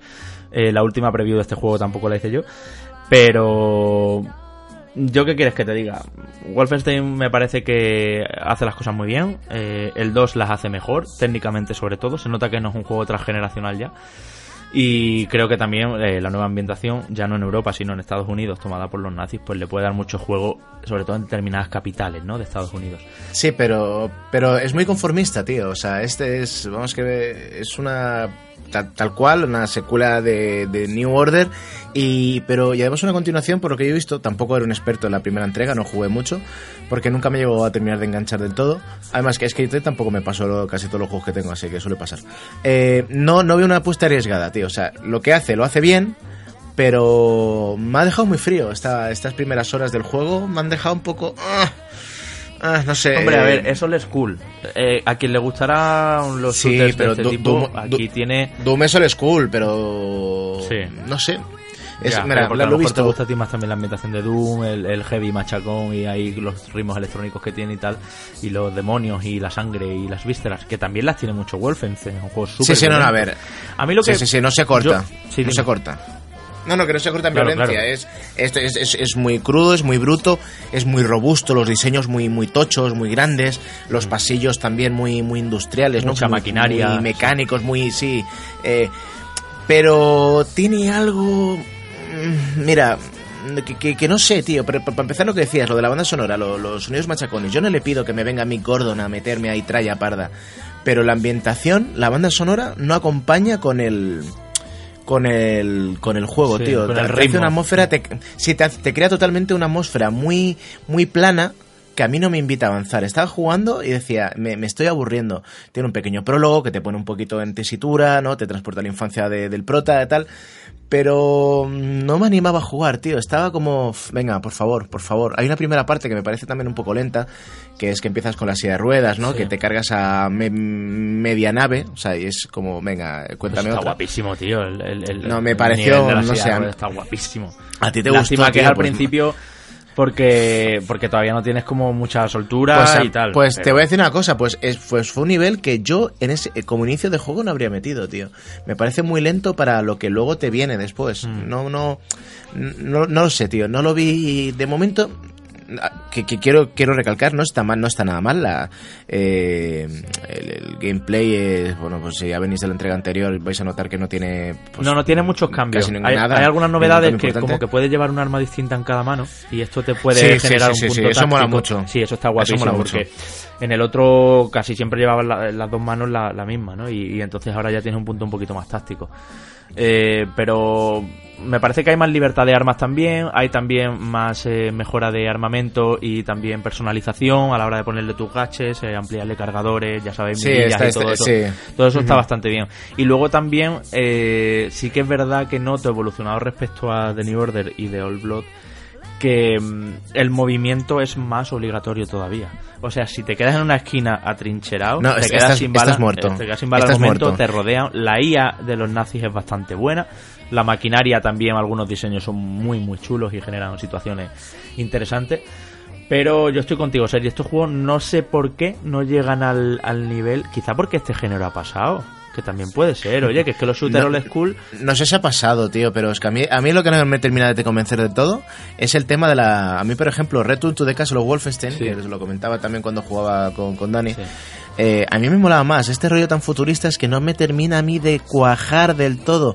Además, eh, son unos escenarios que, es- que, que pasas uno y parece que has pasado, ¿sabes? Avanzas y parece que no terminas de avanzar porque lo veo siempre muy igual. Mucha tubería, muy- mucho metal, muy- ¿no? sí, sí, es muy oscuro también, es muy, muy pasillero. Te hablo de las primeras Claro, horas ¿eh? claro. que hemos. No, no, y sí, vale que te obliga a estar en constante movimiento porque es cierto que si, está- si te acorrala, estás muerto. Incluso en niveles intermedios es exigente el juego. Pero tiene cosas que sí, que a veces leía la inteligencia artificial dices, coño, qué bien me la ha jugado. Y hay otras que eh, dice, dice la inteligencia artificial, ¿dónde me quiero morir? Aquí. Y van todos los soldados a ese punto a morir. Sí, entonces eh, eh, tiene un poquito de cal y otra de arena. Eh, si, yo- si a mí me dijeras, evalúalo según lo has visto, Mm. ¿vale? Según lo has visto, yo le pondría 7,5 8, fíjate. Ya. No, no me ha A terminado ver, a mí que no, de- es mala, no es mala nota ni mucho menos, pero No, claro, es mala es, nota. lo que estamos diciendo. Estamos en un contexto de otoño, vamos a entrar en noviembre, están saliendo pepinos junto a él y, y claro, es que pff, Sí, pero si llega cosa, solo, que se en compre donde está solo, eh, a lo mejor brilla más. Pues no lo sé, pues no lo sé, este porque... octubre. Porque estos tres títulos que salen ahora, eh, el jugador que, que le da- que, que juega Wolfenstein, no, dudo mucho que sea jugador de, de, de, de- de Assassin's y mucho menos de, Mario. Bueno, pues como Porque- nosotros, que jugamos un poco a todo, ¿no? ¿O qué? Yo creo que Sí, ese perfil pero- también existe, el que no quiere perderse en nada bueno y le da a todos los géneros. Pues no sé, a, a- a ti si te dijera, no, y elige cuál de los tres, dudo mucho tú, conociéndote, que te fueras a Wolfenstein. Ya. Yo os voy a decir una cosa. Es eh, que es muy si, parecido eh, al primero, sí, man. Si algún oyente eh, tiene interés en, eh, en cogerse el juego, yo me esperaría unos cuantos meses a que esté a 30 euros. Unos porque- cuantos meses, no, te Bueno, unos pocos un meses. mes, un mes. un mes incluso. Y, eh, y bueno, eh, yo estaba callado porque estabais hablando de, de algo en, lo que estoy de acuerdo, ¿no? Eh, para mí Wolfenstein 2 tampoco es que me llame demasiado la atención. ¿Por qué? Porque lo que me tenía que aportar el juego ya, ya me lo aportó en su primera entrega, que es ese, esa diversión directa, banal también, ese gameplay bueno, no me lo va a mejorar mucho, no me lo ha mejorado tampoco mucho con este con esta segunda parte. Sí que es cierto pues lo que dice Javi, ¿no? Que eh, bueno, innovación entre comillas, con lo de un arma en cada mano diferente, que sea más necesario moverte porque la inteligencia artificial es mejor, vale, pero cuando te encorsetas dentro de un género o de una intención tan limitada, que oye, que no es malo, ¿no? Pero al fin y al cabo es limitada, tampoco tienes mucho margen para innovar. Y también estoy de acuerdo en algo que habéis comentado y es que para mí la, la, época de los first person shooter o de las historias de first person shooter pertenece a la generación pasada, no a esta, ¿no? Eh, yo que sé, en la generación pasada tuvimos a juegos como Bioshock 1, 2, eh, Infinite, eh, tuvimos un Far Cry 3 que era bestial, tuvimos la saga Resistance Fall of Man, Killzone, Borderlands, Crisis, yo que sé, pff, me podía estar aquí horas y horas y horas hablando de first person shooter, que bueno, que cada uno tenía su visión particular del género y que en este caso con Wolfenstein hablamos de, de una versión simplificada muy buena en lo que hace, pero ya está, ¿no? Y sí, bueno, al final la historia evidentemente no te la puedes tomar en serio porque todos sabemos que es muy desenfadada, muy sangrienta, muy violenta y bueno, eh, te aporta pues lo que te aporta, pero no mucho más. Estamos hablando de un título que puede esperar a un notable bajo o un notable sin más en el mejor de los casos y que oye, si quieres este tipo de historias y de acción directa, pues oye, va a estar bien, pero ya os digo, eh, yo en mi caso me esperaría a que estuviera tirado de precio Sí, sí, total. y ya no os digo Total. ni 30 euros, es que os digo incluso menos, que está a 20. Eh, eh, a lo mejor para eso sí, sí que tienes que esperar unos poquitos meses más. sí. Pero sale. Yo no pago, yo no pago más de 20, 30 pavos por este Claro, juego. claro. lo Y, y aparte, que sale en una época muy mala. Y es que, joder, va a salir en, en, en la época donde la semana que viene tienes Call of Duty, eh, en esta el 26 El Battlefront, tío. O sea, yo no me gasto 60 pavos por este juego cuando dentro de 17 Claro. días o 20 te viene Battlefront 2. Eh, excuse me, perdona, hola. Pero No, aparte, o sea, no, Cada uno más busca allá- lo que No, busca. Yo Javi, estoy seguro no. que Antonio, por Javi. ejemplo, que no está aquí, disfrutaría muchísimo Sí, más Wolfenstein exacto. que las tres horas de campaña de Battlefront, que van a ser tres horas, y, y, y luego multijugador, multijugador, multijugador. O sea, depende del perfil. Hmm. Lo que sí es venga, verdad... ¿qué, te va a vender más, Pero Javi? chicos, ¿Qué una va a querer cosa, más el cuidado, público mayoritario, se ha estado hablando estos días, mm, los single player están en la cuerda floja, lo hemos visto con el cierre de se ha abierto este debate, y Bethesda, si os dais cuenta, va con Wolfenstein, con The Devil Within, y, y, y previamente fue con Dishonored, y en mayo fue con Prey, que son todos de este corte, de este palo, y que todos a las tres semanas o al mes han valido 39.90 en vez de 69.90 Ujú. en nuestra mano está también hasta qué punto apoyamos este formato que a mí, a mí, me- o sea, yo he crecido con esto, con este tipo de juegos. Los multijugadores sí, estoy enganchadísimo, yo que sé, a Destiny, a Overwatch o a Call of Duty o al que sea, pero mm, eh, Prey, por ejemplo, pues también estuvo muy pronto bajo de precio y Dishonored 2 y son grandes juegazos desde mi punto de vista los dos por encima de Wolfenstein. De todas formas, Javi, Eh, aquí el enfoque no es el tema del, eh, del single player. Es decir, eh, mm, no le veo correlación al hecho de que este Wolfenstein 2 pues sea lo que es, que eh, no es ni más ni menos que lo que quiere ser, que es un juego eh, dentro, de su dentro de su sencillez divertido. Que el, el tema de que el single player ahora mismo eh, hay polémica por lo, que ha, por lo que ha pasado con Bethesda Games y de que el hecho evidente de que no vende tanto como los, los multiplayer, ¿no? Y yo creo que no, no tiene este sentido en relación. Mm, Yo creo que eh, el single player aquí somos amantes Pero de bueno, él. Y también ese- digo, ¿qué, qué y tipo de single player? Porque claro, claro. Hombre, es como efectiva- Super Mario Galaxy, como Dark Souls, son single Claro. player, bueno, O las invasiones, pero bueno. de los Legacy que, que era un- una expansión de una burrada. y al final Y ha sido Horizon. casi un Uncharted 5 en mini, pues ha sido también espectacular, por eso digo. Claro, que es que también depende. Eso de los single Claro, Depende, da- da sí. otro tema. Pero bueno, no sé, eh, esto de Wolfenstein lo hemos vinagreado también un poco. Así que. No, no, a ver, no, pero, no, no. eh, en Estamos serio, estos volviendo de reconectados deberíamos llamarlo machacados, ¿eh? O sea, porque machacamos todo lo que nos ponen por Remachacados. No, no, no, a- 5, puta mierda. Ojo, ojo, que, que Super Mario Odyssey ha, ha- ha salido en Ha salido bien parado, eh, salido bien de, de este podcast, pero vaya, que no es que... Bueno, pero no sé si ha salido buen parado, porque le, le hemos llamado enano bigotudo, ena- Eso tú, eh, cabrón, o sea... Habla por ti, bonito. El caso, el caso es que os decía que, a ver, que no es que hablemos mal de, de, de Wolfenstein. Simplemente es lo que es, ¿no? Que tampoco le puedes pedir eh, a esta, no, está claro, a esta claro. entrega nada del otro mundo, ¿no? Ni a este estudio, eh, que son pequeñitos, Claro. no creáis que son que estos no son 200 empleados, que Te o sea, Mercury algo, Steam aquí en España mismo es más grande está. que Machine Games, sí. Ujú.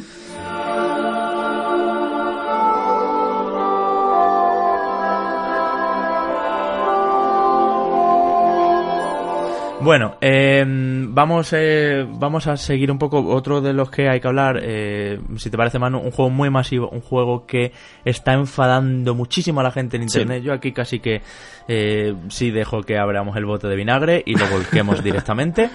Eh, porque se ha liado parda, sin ser mal juego, pero es Gran Turismo Sport. Eh, Yamauchi ha vuelto a tardar demasiado, eh, Sí. un retraso, otro, otro.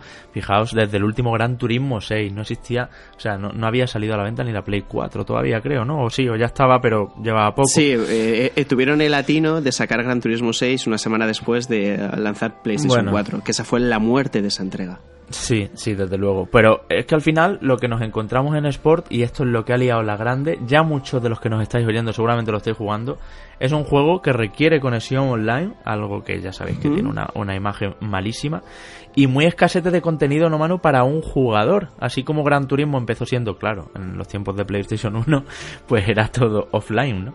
Eh, pero no sé, era un juego que te daba muchísima vida para un jugador y ahora se han pasado quizá de rosca enfocándolo al online y tampoco es que digas que es un online eh, muy superior al de Drive Club, al de Forza 7 o al de Project Cars 2. O sea que para mí se ha quedado escasito de contenido. Es verdad que van a venir expansiones DLC, paquetes Sí. de coches y todo lo que quieras y más. Pero Yamauchi no puede permitirse tardar seis años para sacar un juego y que sea, y que sea esto.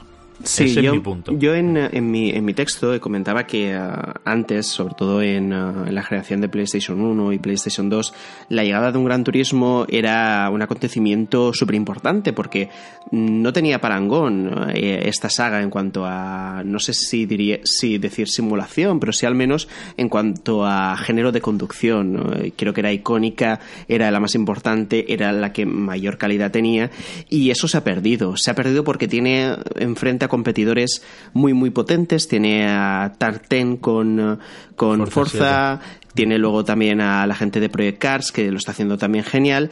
Y lo que antes era Oasis en el desierto, ahora resulta que, que, bueno que es una piscina que también compite con, con otras eh, piscinas olímpicas, ¿no? En, en este caso. Y es lo que pasa, que las comparaciones son odiosas y eh, en un año donde eh, estas, estos dos títulos que he nombrado antes han salido tan bien, pues resulta que además eh, este Gran Turismo Sport, que tal vez se tendría que haber llamado prólogue para no causar tantas iras en la gente, Claro. pues resulta que, Venga, que no ha a eso le podido- llamas prólogue, tío, y tócate las no, narices no, no, también. no, no, o sea, es que escúchame, es que a lo mejor con, con un prólogue, haber, haberle dicho prólogue, Mira, pero enfocado prólogue y, a online, prólogue y a 39.90. Y, O y Gran lo- Turismo Sport y y, mira, a 29,90 me lo compro y te quedas ya. a gustísimo. A este señor se ha acomodado, macho, y la han adelantado por la derecha. Ya. O sea, y esto ha sido tal Sí, cual. sí, sí, o sea, no, no, sí, sí. sí, está claro, Sergi, pero que me refiero que al final el, el tema nominativo, el llamarle a algo de una forma determinada influye también y sobre todo el precio, ¿no? En base aún que cómo le llames a algo. Y entonces presentar este título como una entrega principal cuando es que simplemente lo comparas con Gran Turismo 6 y, eh, y no hay comparación posible, pues oye, es, eh, es muy chungo y al final la, la gente, pues evidentemente está, enfa- está enfadada en este sentido. El modo campaña es inexistente, pero en cambio, dentro de ese enfado que genera el modo campaña, porque no hay apenas recorrido, resulta que tiene uno de los mejores tutoriales que existen en juegos deportivos y en concreto de conducción, ¿no? Que, Con las pruebas, ¿no? por las pruebas que están súper bien hechas y yo creo que es algo Sí. necesario que se hacer en cualquier tipo de juego de deporte, ¿no? Y, eh, pero eso, en cambio luego resulta que no tiene mucho más recorrido que el prepararte de alguna forma eh, para el online. Luego, el online en sí está, es- está bastante bien, sobre todo eh, es genial el hecho de, de poner restricciones a la gente que juega mal o que, o que no tiene calidad. Es decir, hay dos tipos de variables, que es eh, cómo conduces tú y cómo te comportas en carrera. Entonces, dependiendo de eso, puedes acceder o no a diferentes eh, competiciones. Y eso me parece un- una puerta abierta a mejorar la competición online y hacer un eSport serio muy, muy bueno. Y, tal vez sea la, aportación más importante que hace eh, la franquicia a, todo este ecosistema. Pero claro, más allá de esto no hay nada, porque no hay coches suficientes, solo hay 162, hay muy, pocos circuitos, son 17 con 40 variantes, creo yo, que si lo comparas con eh, Forza Motorsport 7 y con Project Cars 2 es que no hay por dónde cogerlo. Y, eh, ah, por ejemplo, también el, el tema de los cambios meteorológicos dinámicos no existen, ni dinámicos ni, ni estáticos. Bueno, sí, eliges, ¿no? El, el- la hora del día que quieres, si Sí. amaneciendo, si a mediodía, si de noche, si al atardecer, etcétera, etcétera. Pero luego, por ejemplo, eh, eso, no se te puede poner a llover en medio, en medio de, ah, de la competición, ni tampoco pasa el tiempo dentro de ella. Es algo inexplicable hoy en día, es algo que a mí, por ejemplo, me enfada muchísimo. Eso lo que- pueden meter a posteriori, ¿eh? todo se ha dicho. Sí, Eso es, por sí. ejemplo, un componente que se puede meter a posteriori. sí. Y de hecho, eh, eh, se metió en juegos como en Drive Club, que, que luego vino una actualización que lo mejoró. ¿Pero por qué? ¿Por qué narices yo me tengo que pagar 60 puñeteros euros en un juego que está incompleto? Ahí, ahí, ahí. Es que mira, eh, por ejemplo, este debate lo tenía con Antonio el otro día, que, eh, que le hablaba que yo me gasté en su día sus eh, 60 euros que me costó Final Fantasy XV y resulta que tuve una experiencia peor de juego que la gente que lo está Que comprando se lo compra ahora. a precio reducido. Sí. Joder, esto, es que... Uy, esto, esto, está, esto es el día a día. Esto Claro, está claro. con todo. Eh, entonces, entonces aquí me importa nada eh, que dentro de unos meses le pongan estos cambios. Si yo me lo he comprado ahora y me he gastado 60 euros y me he gastado más que el que vendrá después, ¿por qué narices no lo tengo? Si es que a lo mejor cuando pasen unos meses ya ha salido otro título que ha captado mi atención. No me puedo esperar. No puedes Claro. decirle a la gente que se espere a que tú hagas eh, tu trabajo. Hazlo o no lo hagas. Pero Pues sí. no hagas que la gente invierta su tiempo a- eh, en eso. Entonces, no sé, son eh, las cosas que han hecho que tenga la nota que tiene, que no es mala nota, en la que le he puesto Mm. yo al final, pero porque tiene cosas muy, muy buenas, hay cierta deje de Eso excelencia decir. que hay sí cosas, que sigue, hay cosas claro. que. Hay un puntito ahí que tiene este equipo, el de Polyphony, Sí. que no lo tiene ningún otro equipo de juegos de conducción. No sé exactamente muy bien qué es, si es como un tacto especial o eh, incluso, ¿sabes? Tonterías como eh, el modo foto o la elegancia de Mm, los es menús. la elegancia, exacto. la música chill out que te pone en el menú, en el main menú, en el principal, esa tontada te da un punto de, de- de elegancia y de gusto por los coches y por las carrocerías y por las marcas y de verdad por el mundo del motor que otros no lo consiguen. Sí, es verdad que que Pero pones cortés, palabra. pero lo cortés no quita lo valiente. Claro, claro. Sí, sí, como pero videojuego luego y como contenido es muy discutible. Pero es verdad que tú lo pones en tu consola, si eres un amante del mundo del motor y de los coches de alta gama y demás, eh, y tiene un, un- un- un trato especial. Tiene, Sí, sí, sí, tiene algo eh, ahí que se nota. en Incluso en, ambiente. en- en la conducción podríamos aquí eh, ponernos a debatir y sobre todo podríamos traer a Alfonso, por ejemplo, que eh, para mí es uno de los máximos expertos en esto de videojuegos de conducción, y hablar de cuál es el mejor simulador, en mando, en volante, no sé qué. Pero sí que es cierto que Gran Turismo siempre tiene un toque especial también incluso para eso, ¿no? Eh, mm, que eh, digamos que en consola funciona bien, funciona bien, sea más real o no, eh, funciona muy bien. Y luego eh, la palabra que te decía yo clave es elegancia. El juego es elegante en sus menús, en su música, en su estética, en absolutamente Sí. todo. Y eso, evidentemente, no lo puedo dejar pasar. No puedo hacer que la ira que ahora mismo me ha poseído haga que, que le casque un cero, porque tampoco sería justo, ¿no? Por ejemplo, Ya. por decir algo, algo positivo, en esta entrega sí que están los coches premium todos en, en su máximo esplendor. No hay mezclas raras, como sí que ocurría en anteriores entregas, que se venían reciclando coches desde PlayStation 2. Entonces, bueno, pues tampoco, eh, también es importante y abre la puerta a que una entrega numerada de verdad, es decir, ese Gran Turismo 7, que esperemos que salga y que realmente esté a la altura de las circunstancias, eh, venga cargado de contenido y de contenido bueno, no una mezcla de bueno y, y- y no tan bueno, ¿no? Pero ya os digo, tal vez, tal vez, si, eh, pues lo que tú has dicho antes, Javi, si este juego hubiera salido a 39 euros, la gente eh, no estaría tan enfadada como lo estoy yo ahora mismo con eh, Gran Turismo Sport. Y Yamauchi, por favor, tío, en serio, eh, tus competidores Deja de tardan- conducir y a juegos. Claro, tardan la mitad eh, de tiempo en hacer cosas mejores que tú. Y eso ahora es así. O te pones las pilas, tío, cual. o, o- dejas paso a gente que, que tenga las ideas más claras y que sepa hacer las cosas eh, en menor tiempo. No sé. Ya. Bueno, pues ahí tenéis eh, Gran Turismo Sport, un poco también eh, pues, dándole nuestro enfoque particular. Los que lo tengáis, pues oye, tampoco vamos a ser pesimistas, lo que decía Manu. Este juego tiene toda la pinta de que como Drive Club se irá actualizando, se irá mejorando y a lo mejor dentro de un año hablamos del máximo referente en la conducción online. No se sabe hacia dónde van a fluir. De momento, lo que tenemos en tiendas eh, a tres días o cuatro que hace del lanzamiento, Pues es esto, un poco escasito en contenido. Chicos, súper rápido si queréis, antes de pasar, algunas menciones más. Destiny 2 por fin está en PC. Hay que decir, para quien no lo sepa, aunque supongo que si nos seguís por Twitter, que Manu y yo estamos enganchadísimos. Sergi tiene una copia en su casa muerta de asco porque no sale del Player Unknown Battlegrounds. Eh, pero Destiny 2 en PC, eh, Manu, por todo lo que he leído y visto, ha salido muy bien. Ha salido como tenía que salir, no ha habido ningún fallo. A mí era una cosa que me daba miedo Sí. porque este shooter siempre, lo hemos hablado tú y yo alguna vez, incluso estando en partida. Este shooter lo he notado algunas veces como muy de consola. El tacto es Mm. muy de consola. El autoapuntado que tienen muy para jugarlo con mando. Incluso la vibración del mando, una tontería como Sí. esa. Y sin embargo, por lo visto al final en PC pues se juega bastante bien también. Es verdad que quizá con teclado y ratón hagas más he- headshots.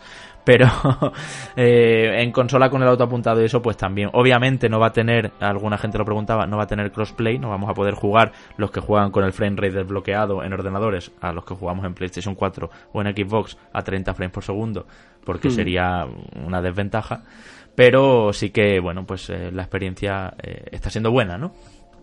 Sí, eh, la única pega de este, eh, de este Destiny 2 en PC es que llega tarde. Entonces, en cuanto a ventas, yo no sé cómo va a funcionar. Eh, No ha hecho creo- nada, no ha hecho nada, da nada de ruido. Si hubiera salido a la vez.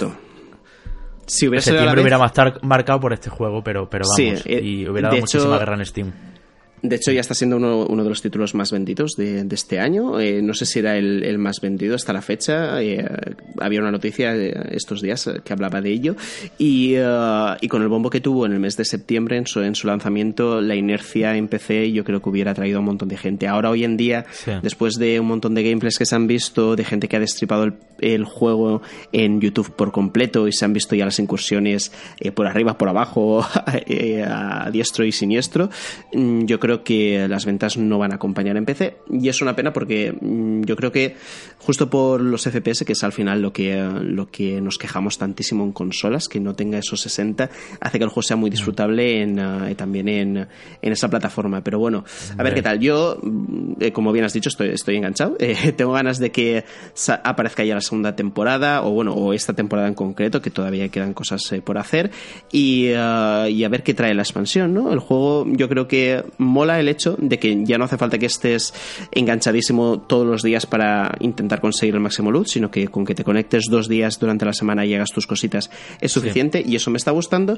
Y nada, a ver qué tal sigue la evolución del juego. Yo creo que podemos ir diciendo que me da a mí que nuestros oyentes nos van a ver jugar eh, algún día, incluso que se puedan meter en nuestra partida, en nuestro clan. Sí, bueno, sí. ya veremos, ya veremos exactamente qué, qué es lo que hacemos, Eso, pero bueno, eso. este programa no es eh, todavía, como es el 1, 1 por 01 lo hemos llamado, pero bueno, es casi el piloto de Reconectados. Eh, hemos querido de momento apostar por lo tradicional y ya la semana que viene empezamos con todas las, las cositas nuevas. Y por otro lado, estos días también, South Park Retaguardia en peligro, pues yo creo que un poco lo que decíamos de Wolfenstein, ¿no? Eh, continuista, ya esta vez no está a cargo de Obsidian, sino de otro equipo, pero bueno, han sabido mantener perfectamente la fórmula y desde aquí quiero ya decir, así como hemos hablado antes del doblaje de Assassin's Creed Origins, enhorabuena a Ubisoft España por el doblaje de South Park en castellano con las voces de la serie. Sergi, no sé si has visto esto, pero me parece magistral. Es verdad que muchos veíamos South Park en inglés o lo que sea, pero me parece muy bien de verdad que Carman suene como tiene que sonar Carman y, y todo el trabajo que se ha hecho por un juego que es cachondeo sin parar, vamos. ¿Por qué veías la serie en inglés con lo que molaba en español? No, no, no, no, yo la veía en español, pero digo que hay mucha Ah. gente que, que, que seguramente... De hecho, yo la veía en la tele. Y no, y el- yo y el nunca, do- y yo el nunca la he doblaje- visto descargada, la veía en la tele. Sí, yo, sie- yo siempre la tele también. Incluso me acuerdo cuando fui a ver la película, que ahí no tenía el doblaje original de la serie, que me pareció una mm, basura el doblaje Sí. de la peli. El la, la serie, vamos, siempre por la tele. Y de hecho, el doblaje me ha parecido siempre muy digno, ¿eh? el de South Park eh, en español. Está, está genial. Muchas ganas de probar este juego, que hace ya. Buah, un a ti año te que lo encanta. retrasaron. Este es de los tuyos total, vamos. Sí, porque sí, además, por lo que dices, tío. Es que hay tantos juegos, tío, que no tengo el bolsillo yo para. Este sí que diré que es otro que puede ser que en un mes, quizá no en un, sí, en un mes, en, la, en los 12 días de ofertas de Navidad de estos de no sé qué, este es otro que va a estar a 39.90. Las predicciones de Javier Andrés. Sí, sí, sí. En las rebajas de Steam de Navidad ya verás tú el South Park. Pues, oye, pues, pues por lo mismo, porque sale, sale en una semana que ha sido, vamos, fíjate cómo nos está Es que, es quedando que es el programa. horrible en general, Sí. tío. Es que es horrible esta semana. Los Peppels no dan para pa, pa más. No dan los peppers. bueno, vamos a cambiar de tercio, vamos a seguir.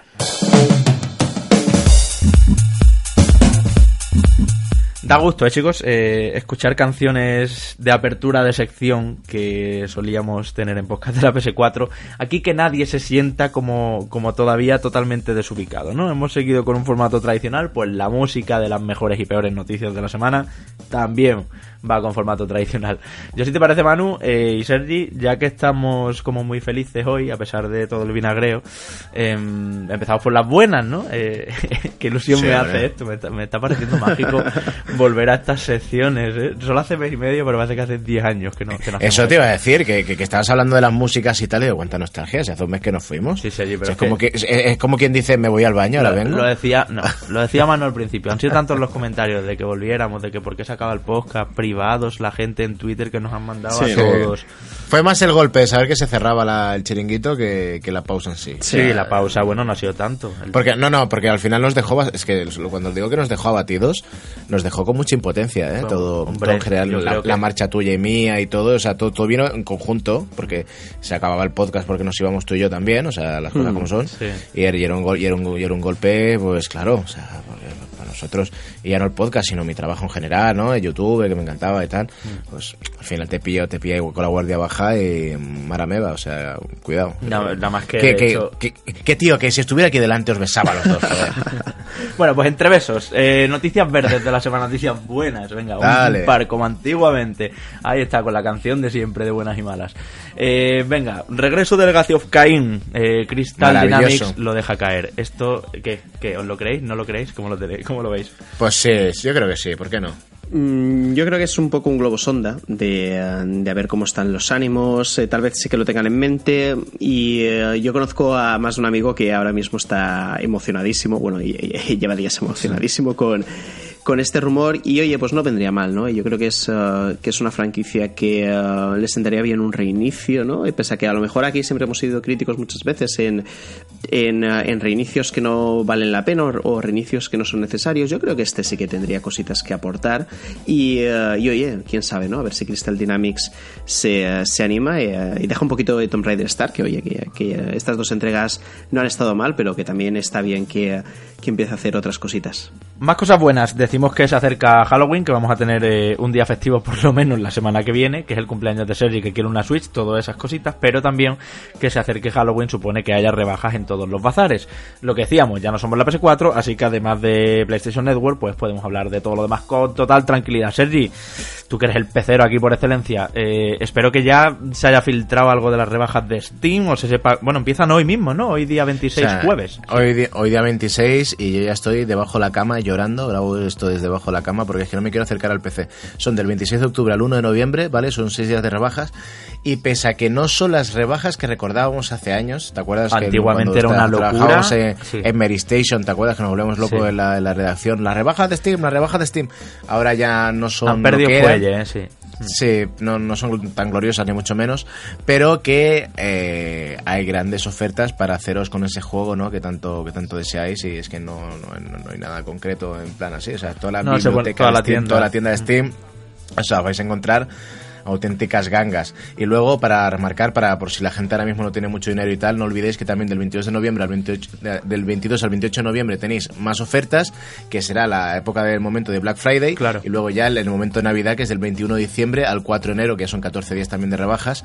Y que, bueno, pues que si no podéis incorporaros a estas, a estas rebajas, pues bueno, pues en menos de un mes tenéis otras y luego en diciembre tenéis otras. O sea que tranquilos, que tenéis oportunidades para ganaros, para gastaros el dinero. Hombre, no, desde luego, comprar en PC a precio completo, con ahora en otoño, que hay tres periodos de rebajas, como decía Sergi, en muy, poco, muy, muy pocas semanas concentrados, eh, es una tontería, o sea, sin, sin duda. O sea, si no, si, no, sal- si no salen ahora, pues que esperen, pero porque yo os digo que, que, que no van a llegar tarde, mucho menos. Y va a estar, pues ya, ya, ya te digo, es que yo tengo la biblioteca, o sea, yo, yo, yo algún día publicaré mi biblioteca, tío, pero yo tengo juegos que digo, ¿por qué tengo el Strong Back Episode 1? Es que no lo entiendo. O el Siberia 1 y 2. O sea, hay juegos, eh, por ejemplo, yo qué sé, empiezo a ver. Y, y- el Lego de Hobbit, el Lego de Lord of the Rings, el Jurassic Park de Game, o sea, hay juegos que no sabía ni que tenía, tío. O sea, para que te hagas una idea de lo, de, de lo hardcore que es, tío. Ya, bueno, vamos a pasar a otros bazares también. En la eShop de Nintendo hay que decir que están metiendo rebajas. Esto de que eh, Switch esté bastante activa y Nintendo 3DS les vaya bien también. En las dos plataformas, eh, bastantes rebajas. He visto, mano, muchas en número, pero poco descuento. Es no sé que, si te la misma sensación como un 10 o un 15, un 20 algunos juegos, incluso algunos un 30, pero ya, no Javi, vengamos es que, arriba. eh, eh, Sí. realmente en, en la misma frase Nintendo y rebajas no, no, no me cuadra, ¿eh? Demasiado paso andado, demasiado paso andado Sí, sí. bajando esos juegos. Pero sí que es verdad que afecta a juegos que acaban de salir como de, de Binding of Isaac eh, Afterbirth eh, en Switch, un juego que salió que tiene dos semanas o tres y ya está rebajadito, bueno, pues un 15%, pero bueno, bueno es, sale un poquito más barato. Y, así muchos otros, eh, darle una vueltita a la eShop, tanto en Nintendo 3DS como en Switch, porque es verdad que estos días son buen momento para comprar. Y luego en Xbox, eh, por supuesto, también se van a unir a Halloween, eh, también hay su propio plan. Y igual, eh, hay casi que diría como en Steam. Se ve que Microsoft está apostando en su, en su mercado digital un poco por, por plagiar la, la estrategia de Steam, que son muchos días, eh, cada día entrarán nuevas y descuentos muy variables, pero descuentos en casi todo. Aunque sea un 5%, hay en casi todos los juegos que, estar, que están en el live, tanto de Xbox One como de Xbox 360, que ahora con la retrocompatibilidad, eh, bueno, es una grandísima oportunidad si tenéis una Xbox o si jugáis en Windows. Y Manu PlayStation Network, ¿lo tienes por ahí? Sí, hay alguna que otra cosilla interesante, eh, sobre todo ahora que esta semana ha habido la polémica con, eh, con Dragon Ball Fighter Z o Fighters, que eh, la gente, ha habido mucha gente que decía, no, no, voy a cancelar ya la reserva porque con el lío del pase de temporada, los diferentes pases de temporada que hay y además que la Collectors no te lo trae, pues me enfado y ya me lo compraré más adelante, que oye, yo, yo soy uno de esos que se ha enfadado bastante con lo del pase de temporada. Tienes Mortal Pues eso, Kombat eso va a X. ser, eso va a ser un juegazo, hijo mío. Sí, va a ser un juegazo, que pero... siento, siento, no me gusta unirme a la corriente popular y siempre me gusta como hacer un poco de ruido y decir, pues a mí no me gusta, como con The Witcher, ¿no? No, no, no, no. Eh, en- pero No empieces, Javier Andrés, no empieces. En este caso, eh, además, eh, lo he hecho en, o lo dije en podcast eh, la PS4, esta ahora es podcast reconectados, que no me vuelva a pasar lo mismo de antes, que yo no soy de juegos de lucha. A mí no se me dan bien, tampoco es que me atraigan, pero en cambio este sí que sería el primero al que, al que desembolsaría pasta el día de lanzamiento por cogerlo. Pero claro, luego ya en frío piensas que juego de lucha lo asocias a DLCs, a personajes que van llegando, y tal vez me espero un añito hasta que esté el juego completo y entonces ya pues me lo compro. Además, como no voy a jugar online porque soy muy malo y la gente pues me va a reventar en online, jugaría en local siempre, con lo que prisa no tengo ninguna. El caso es que os decía que en PSN están, eh, bueno, las rebajas de Halloween y entre ellas están Mortal Kombat X y Mortal Kombat XL, 13 euros el primero, 19 euros el segundo. Mm, aquí Antonio sobre todo nos ha hablado siempre que es uno de los juegos que más le gustan. Yo lo he visto jugar, he jugado incluso con él y eh, a mí pues sí que me parece apetecible, ya digo, dentro de, de, de esa afirmación de que no me gustan demasiado y sería una opción. Pero bueno, también hay otras más interesantes como Doom a 12 euros, que si no me lo compro es porque a lo mejor en físico está a 15, que mucha gente ya lo ha visto a ese precio en, en un montón de sitios. Sí. Fallout 4 también a 15 euros, más de lo mismo, yo creo que en físico es posible encontrarlo a ese precio. Sí. Y luego tienes Dark Souls 3 en su edición normal raspada, 25 euros, pues bueno, me parece una opción que está bastante interesante. Por lo demás, yo Javi te recomendaría que te hicieras con Alien Isolation, que está a 7 euros, que sé que es un juego que te encantó en su día. lo y que- tengo, lo y- tengo, lo tengo. Pero da igual, Me encantó, me encantó lo vuelves tanto a comprar. O sea, seguramente lo, tengo. tendrás en físico, cómpratelo ¿Os otra estáis, vez en digital. os os estáis apuñalando? No, No, no, no, no, no, no, no, no. Oye, yo le he dicho a Manu que el platino de Alien Isolation eh, me lo pienso hacer. Y ¿En él me dijo, ¿dónde vas? Sí, sí, esto ya lo hemos hablado. Esto ya lo hemos hablado. O sea Ah, que. bien, bien, bien. a ver No, es que- tengo es que me quiero poner cómodo, ¿eh? Sí, ¿no? Bueno, en fin. Hoy, madre mía, cómo viene esto. en fin. Se echaba de menos. Sí. Eh, vamos con rapidillo ya, que se nos echa el tiempo encima. Cosas malas que teníamos señaladas, porque sabíamos que muchos nos lo habéis dicho también por redes sociales. A- a- bueno, a mí personalmente se- a mis compañeros no, no estoy seguro. A mis amigos, a mis colegas. Pero es verdad que han sido los temas candentes de estos días y ya hemos hablado un poco antes de ello, pero bueno, así rapidito. Eh, parece ser que, bueno, que todo el tema de las loot boxes, las cajas de botín, los sobres, eh, pues eso, la, rareza, la personalización y la colección de cosas eh, está cada vez más de moda implantado en todo. No sé muy bien, chicos, si creéis que esto va a frenar. Si no, ahora hemos visto recientemente también que Activision había incluso registrado un modelo de negocio donde no se pueda considerar apuestas, porque ya sabéis que el código el código PEGI europeo no tanto, pero el, el norteamericano, el ESRB, sí que tiene un símbolo que es el de este juego tiene micropagos, este juego tiene apuestas dentro del juego, es peligroso para menores, ¿no? Y Activision, pues parece ser que se lo podría saltar. Activision ya vimos que hace tres años, si no me equivoco, lo implantó incluso en Call of Duty, que parecía una marca que nunca iba a tener esto. Ahora Assassin's Creed lo ha metido, aunque no con pago, pero sí que hay loot boxes. Y, y es que está en todos los en todos los sitios, está en todos los géneros. Ya veremos si Super Mario Odyssey saca una actualización Esperemos para tener no. trajes, trajes legendarios y trajes. El caso No es que en, en- en, eh, en este tema yo creo que es importante diferenciar eh, dos partes, ¿no? Creo que el ejemplo malo, el peor de todos, es el de eh, la Tierra Media Sombras de Guerra, donde eh, de alguna forma el juego estaba, no diré que estaba hecho, ¿no? Pero te incitaba a conseguir estas cajas de botín para que te saliera eh, armaduras y armas muy poderosas para que se te hicieran más fácil llegar al final, ¿no? De hecho, Es que hay un eh, momento en que si no las compras, tienes que meterle muchas más Ahí está el tema. Ahí está el tema, que el, el juego te, te aboca a un farmeo eh, infumable, porque al final es así. Sí. eh, ya sabéis que, que, eh, esta franquicia en concreto tiende a decaer, ¿no? Conforme pasan las horas simplemente por la repetición continua y tal. Entonces, si eh, para llegar al final, final, final, final tienes que invertirle un montón de horas de hacer siempre lo mismo para subir nivel, mm, te está obligando de alguna forma a acabar yéndote a las cajas de botín y que te salga algo lo suficientemente poderoso como para poder llegar ahí. Entonces, Vale, por un lado vale, pues estamos no me- aquí. no- Y por el otro nos encontramos, por ejemplo, eh, las cajas de, de botín que podemos tener en Destiny. Que en Destiny también tú puedes comprarla, o sea, puedes comprar la moneda del juego con la que comprarlas después. Y lo que te va a salir es meramente estético, es decir, no tiene ningún tipo Ojo. de incidencia. Ojo no, no, que las nuevas tienen modificadores.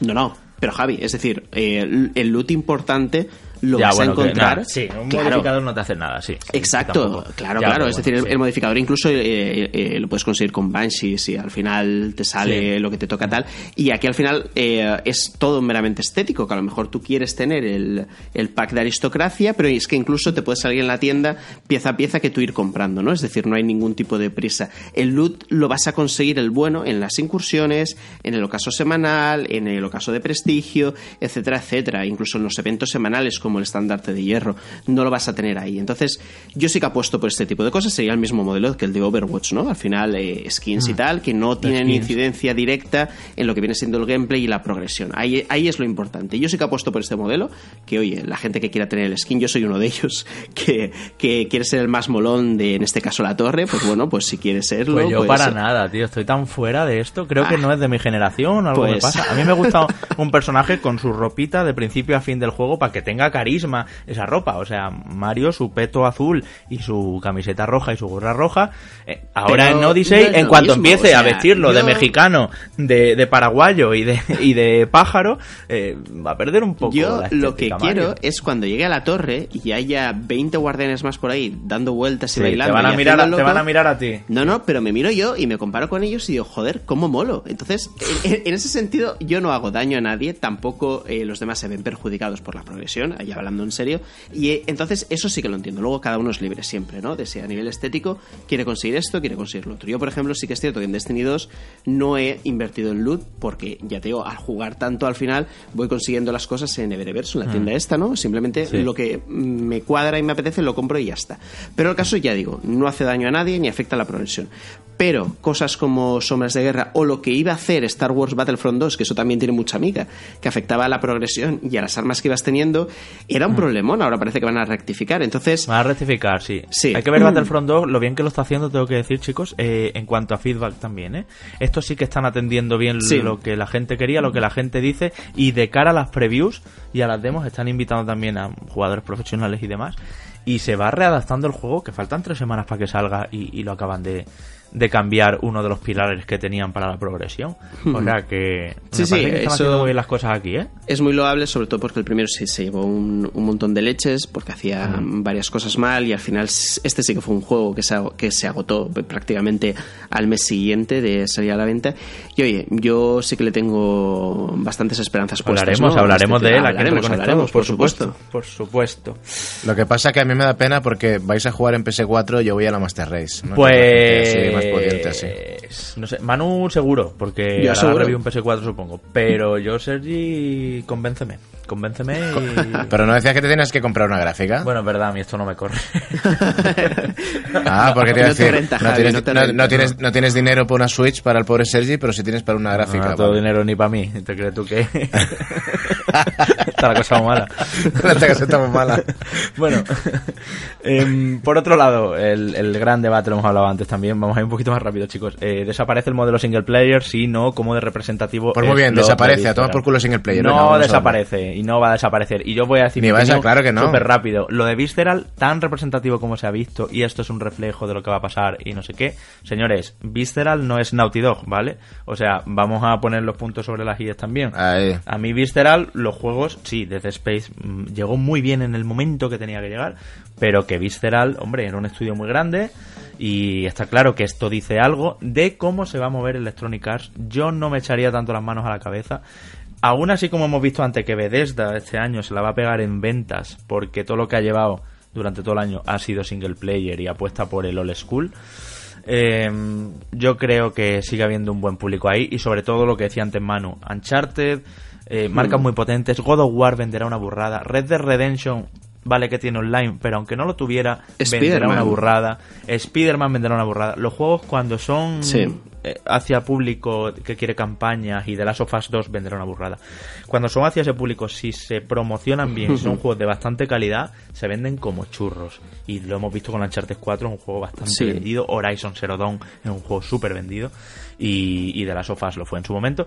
Y ya está. O sea y de que hecho, eh, chicos, en, en yo este creo que lo que hay que hacer es calidad. Sí, y en este tema yo creo que ha pasado un par de cosas, o han pasado varias, ¿no? No solo es un motivo. Eh, creo que eh, Electronic, el- Electronic Arts se está mirando mucho por el cooperativo multijugador, eh, con modelos de negocio que apuesten por una larga duración de sus títulos, y tal vez eso haya influido, pero también es posible que haya influido que las cotas de calidad que estaba alcanzando Visceral Games eh, eh, con este juego de Star, Star Wars, Wars. pues es posible que no le cuadraran. ¿Qué puede pasar? No es la primera vez que pasa. Eh, fi- Fijaos con Dead Island 2, ¿no? Que Jagger al final la echaron al carrer, que, que se diría en, en un programa de fútbol bastante conocido, porque consideraron que no tenía la calidad suficiente, ¿no? Entonces es muy posible. No, y simplemente con la misma Star Wars, Manu, el poder Sí. de la fuerza era un juego single player que tenía buena promesa como ser el, el discípulo de Darth Vader, con tener a Darth Vader de maestro. Hola, ¿qué tal?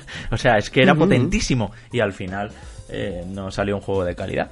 Pues puede ser que, sea, que vaya por estos derroteros también el asunto de, Sí, de eh, Visceral. Eh, Por eso, que eh, es posible que hayan confluido varios elementos en este sentido, pero vaya, yo no creo que el juego single player esté, esté en peligro, ¿no? Y ahora mismo Javi has hecho un resumen de grandes títulos que están por venir. Hemos visto Bethesda la inversión este año en títulos single player y bueno, simplemente pues también influye muchas veces la campaña de promoción que hagas, cómo diferencias tu producto, hay un montón de factores. Cuando ahí. salgas, en Cuando lo que hablamos de sales, Wolfenstein, claro. efectivamente, entonces bueno, al final pues todo eso influye en, en las Pues imagínate que Uncharted del legado perdido, que ha vendido muy bien, sale ahora. Buah, ¿Sabes? pues- no, pues se- pues se hubiera pega tapa- tapadísimo. Una tapadísimo. leche impresionante Claro, y, y con lo que decías de Red Dead Redemption, yo considero Red Dead Redemption al final eh, un título single player que además tiene mm, online, ¿no? No es un, no es un título que, eh, que al menos creo eh, que la gente vea eh, enfocado al, al online como a lo mejor sí que es posible que vieran con GTA V esa posibilidad más, eh, más potente. Pero yo creo Sí. que la mayoría cuando, cuando piensan en Red Dead Redemption 2 está pensando en, en oye, qué historia, historia, me va a contar, sí. efectivamente. Compañeros, amigos, eh, colegas, reconectados, oyentes, amigos también, por supuesto. Esto es gracias a vosotros. Este programa llega a su fin con una duración un poquito por encima de lo habitual para que no os quejéis.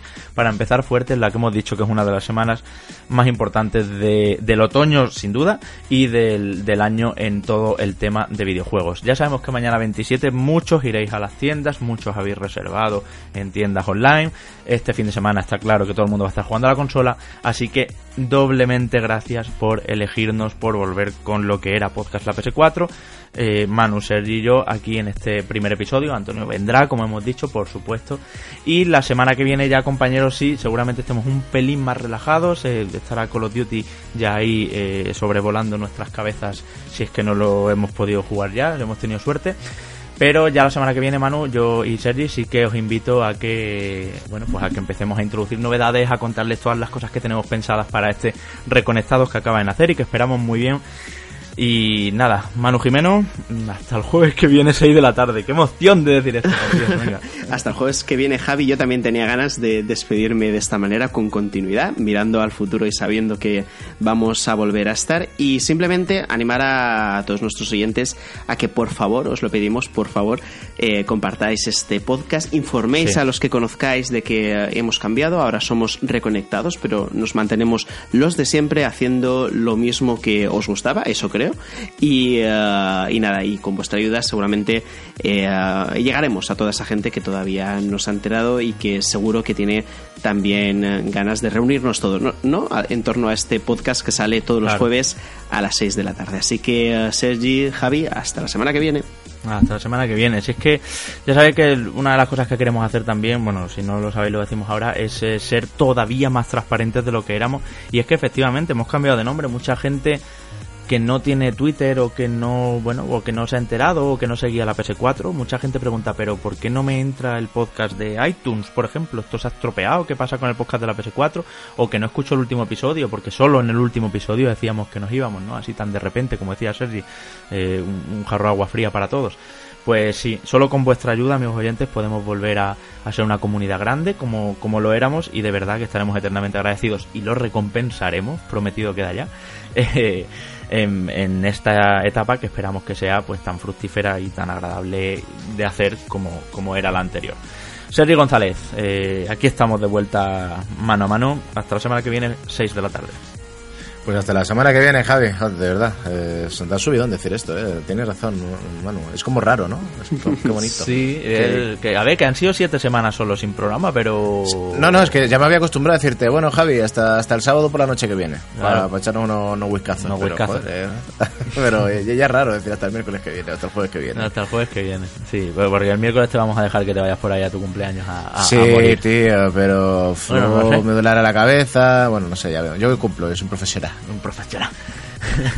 Pues nada, amigos, contadnos en comentarios lo dicho, eh, qué os ha parecido, qué queréis, eh, todo. Vamos a estar súper pendientes. La semana que viene ya recuperamos eh, sección de oyentes.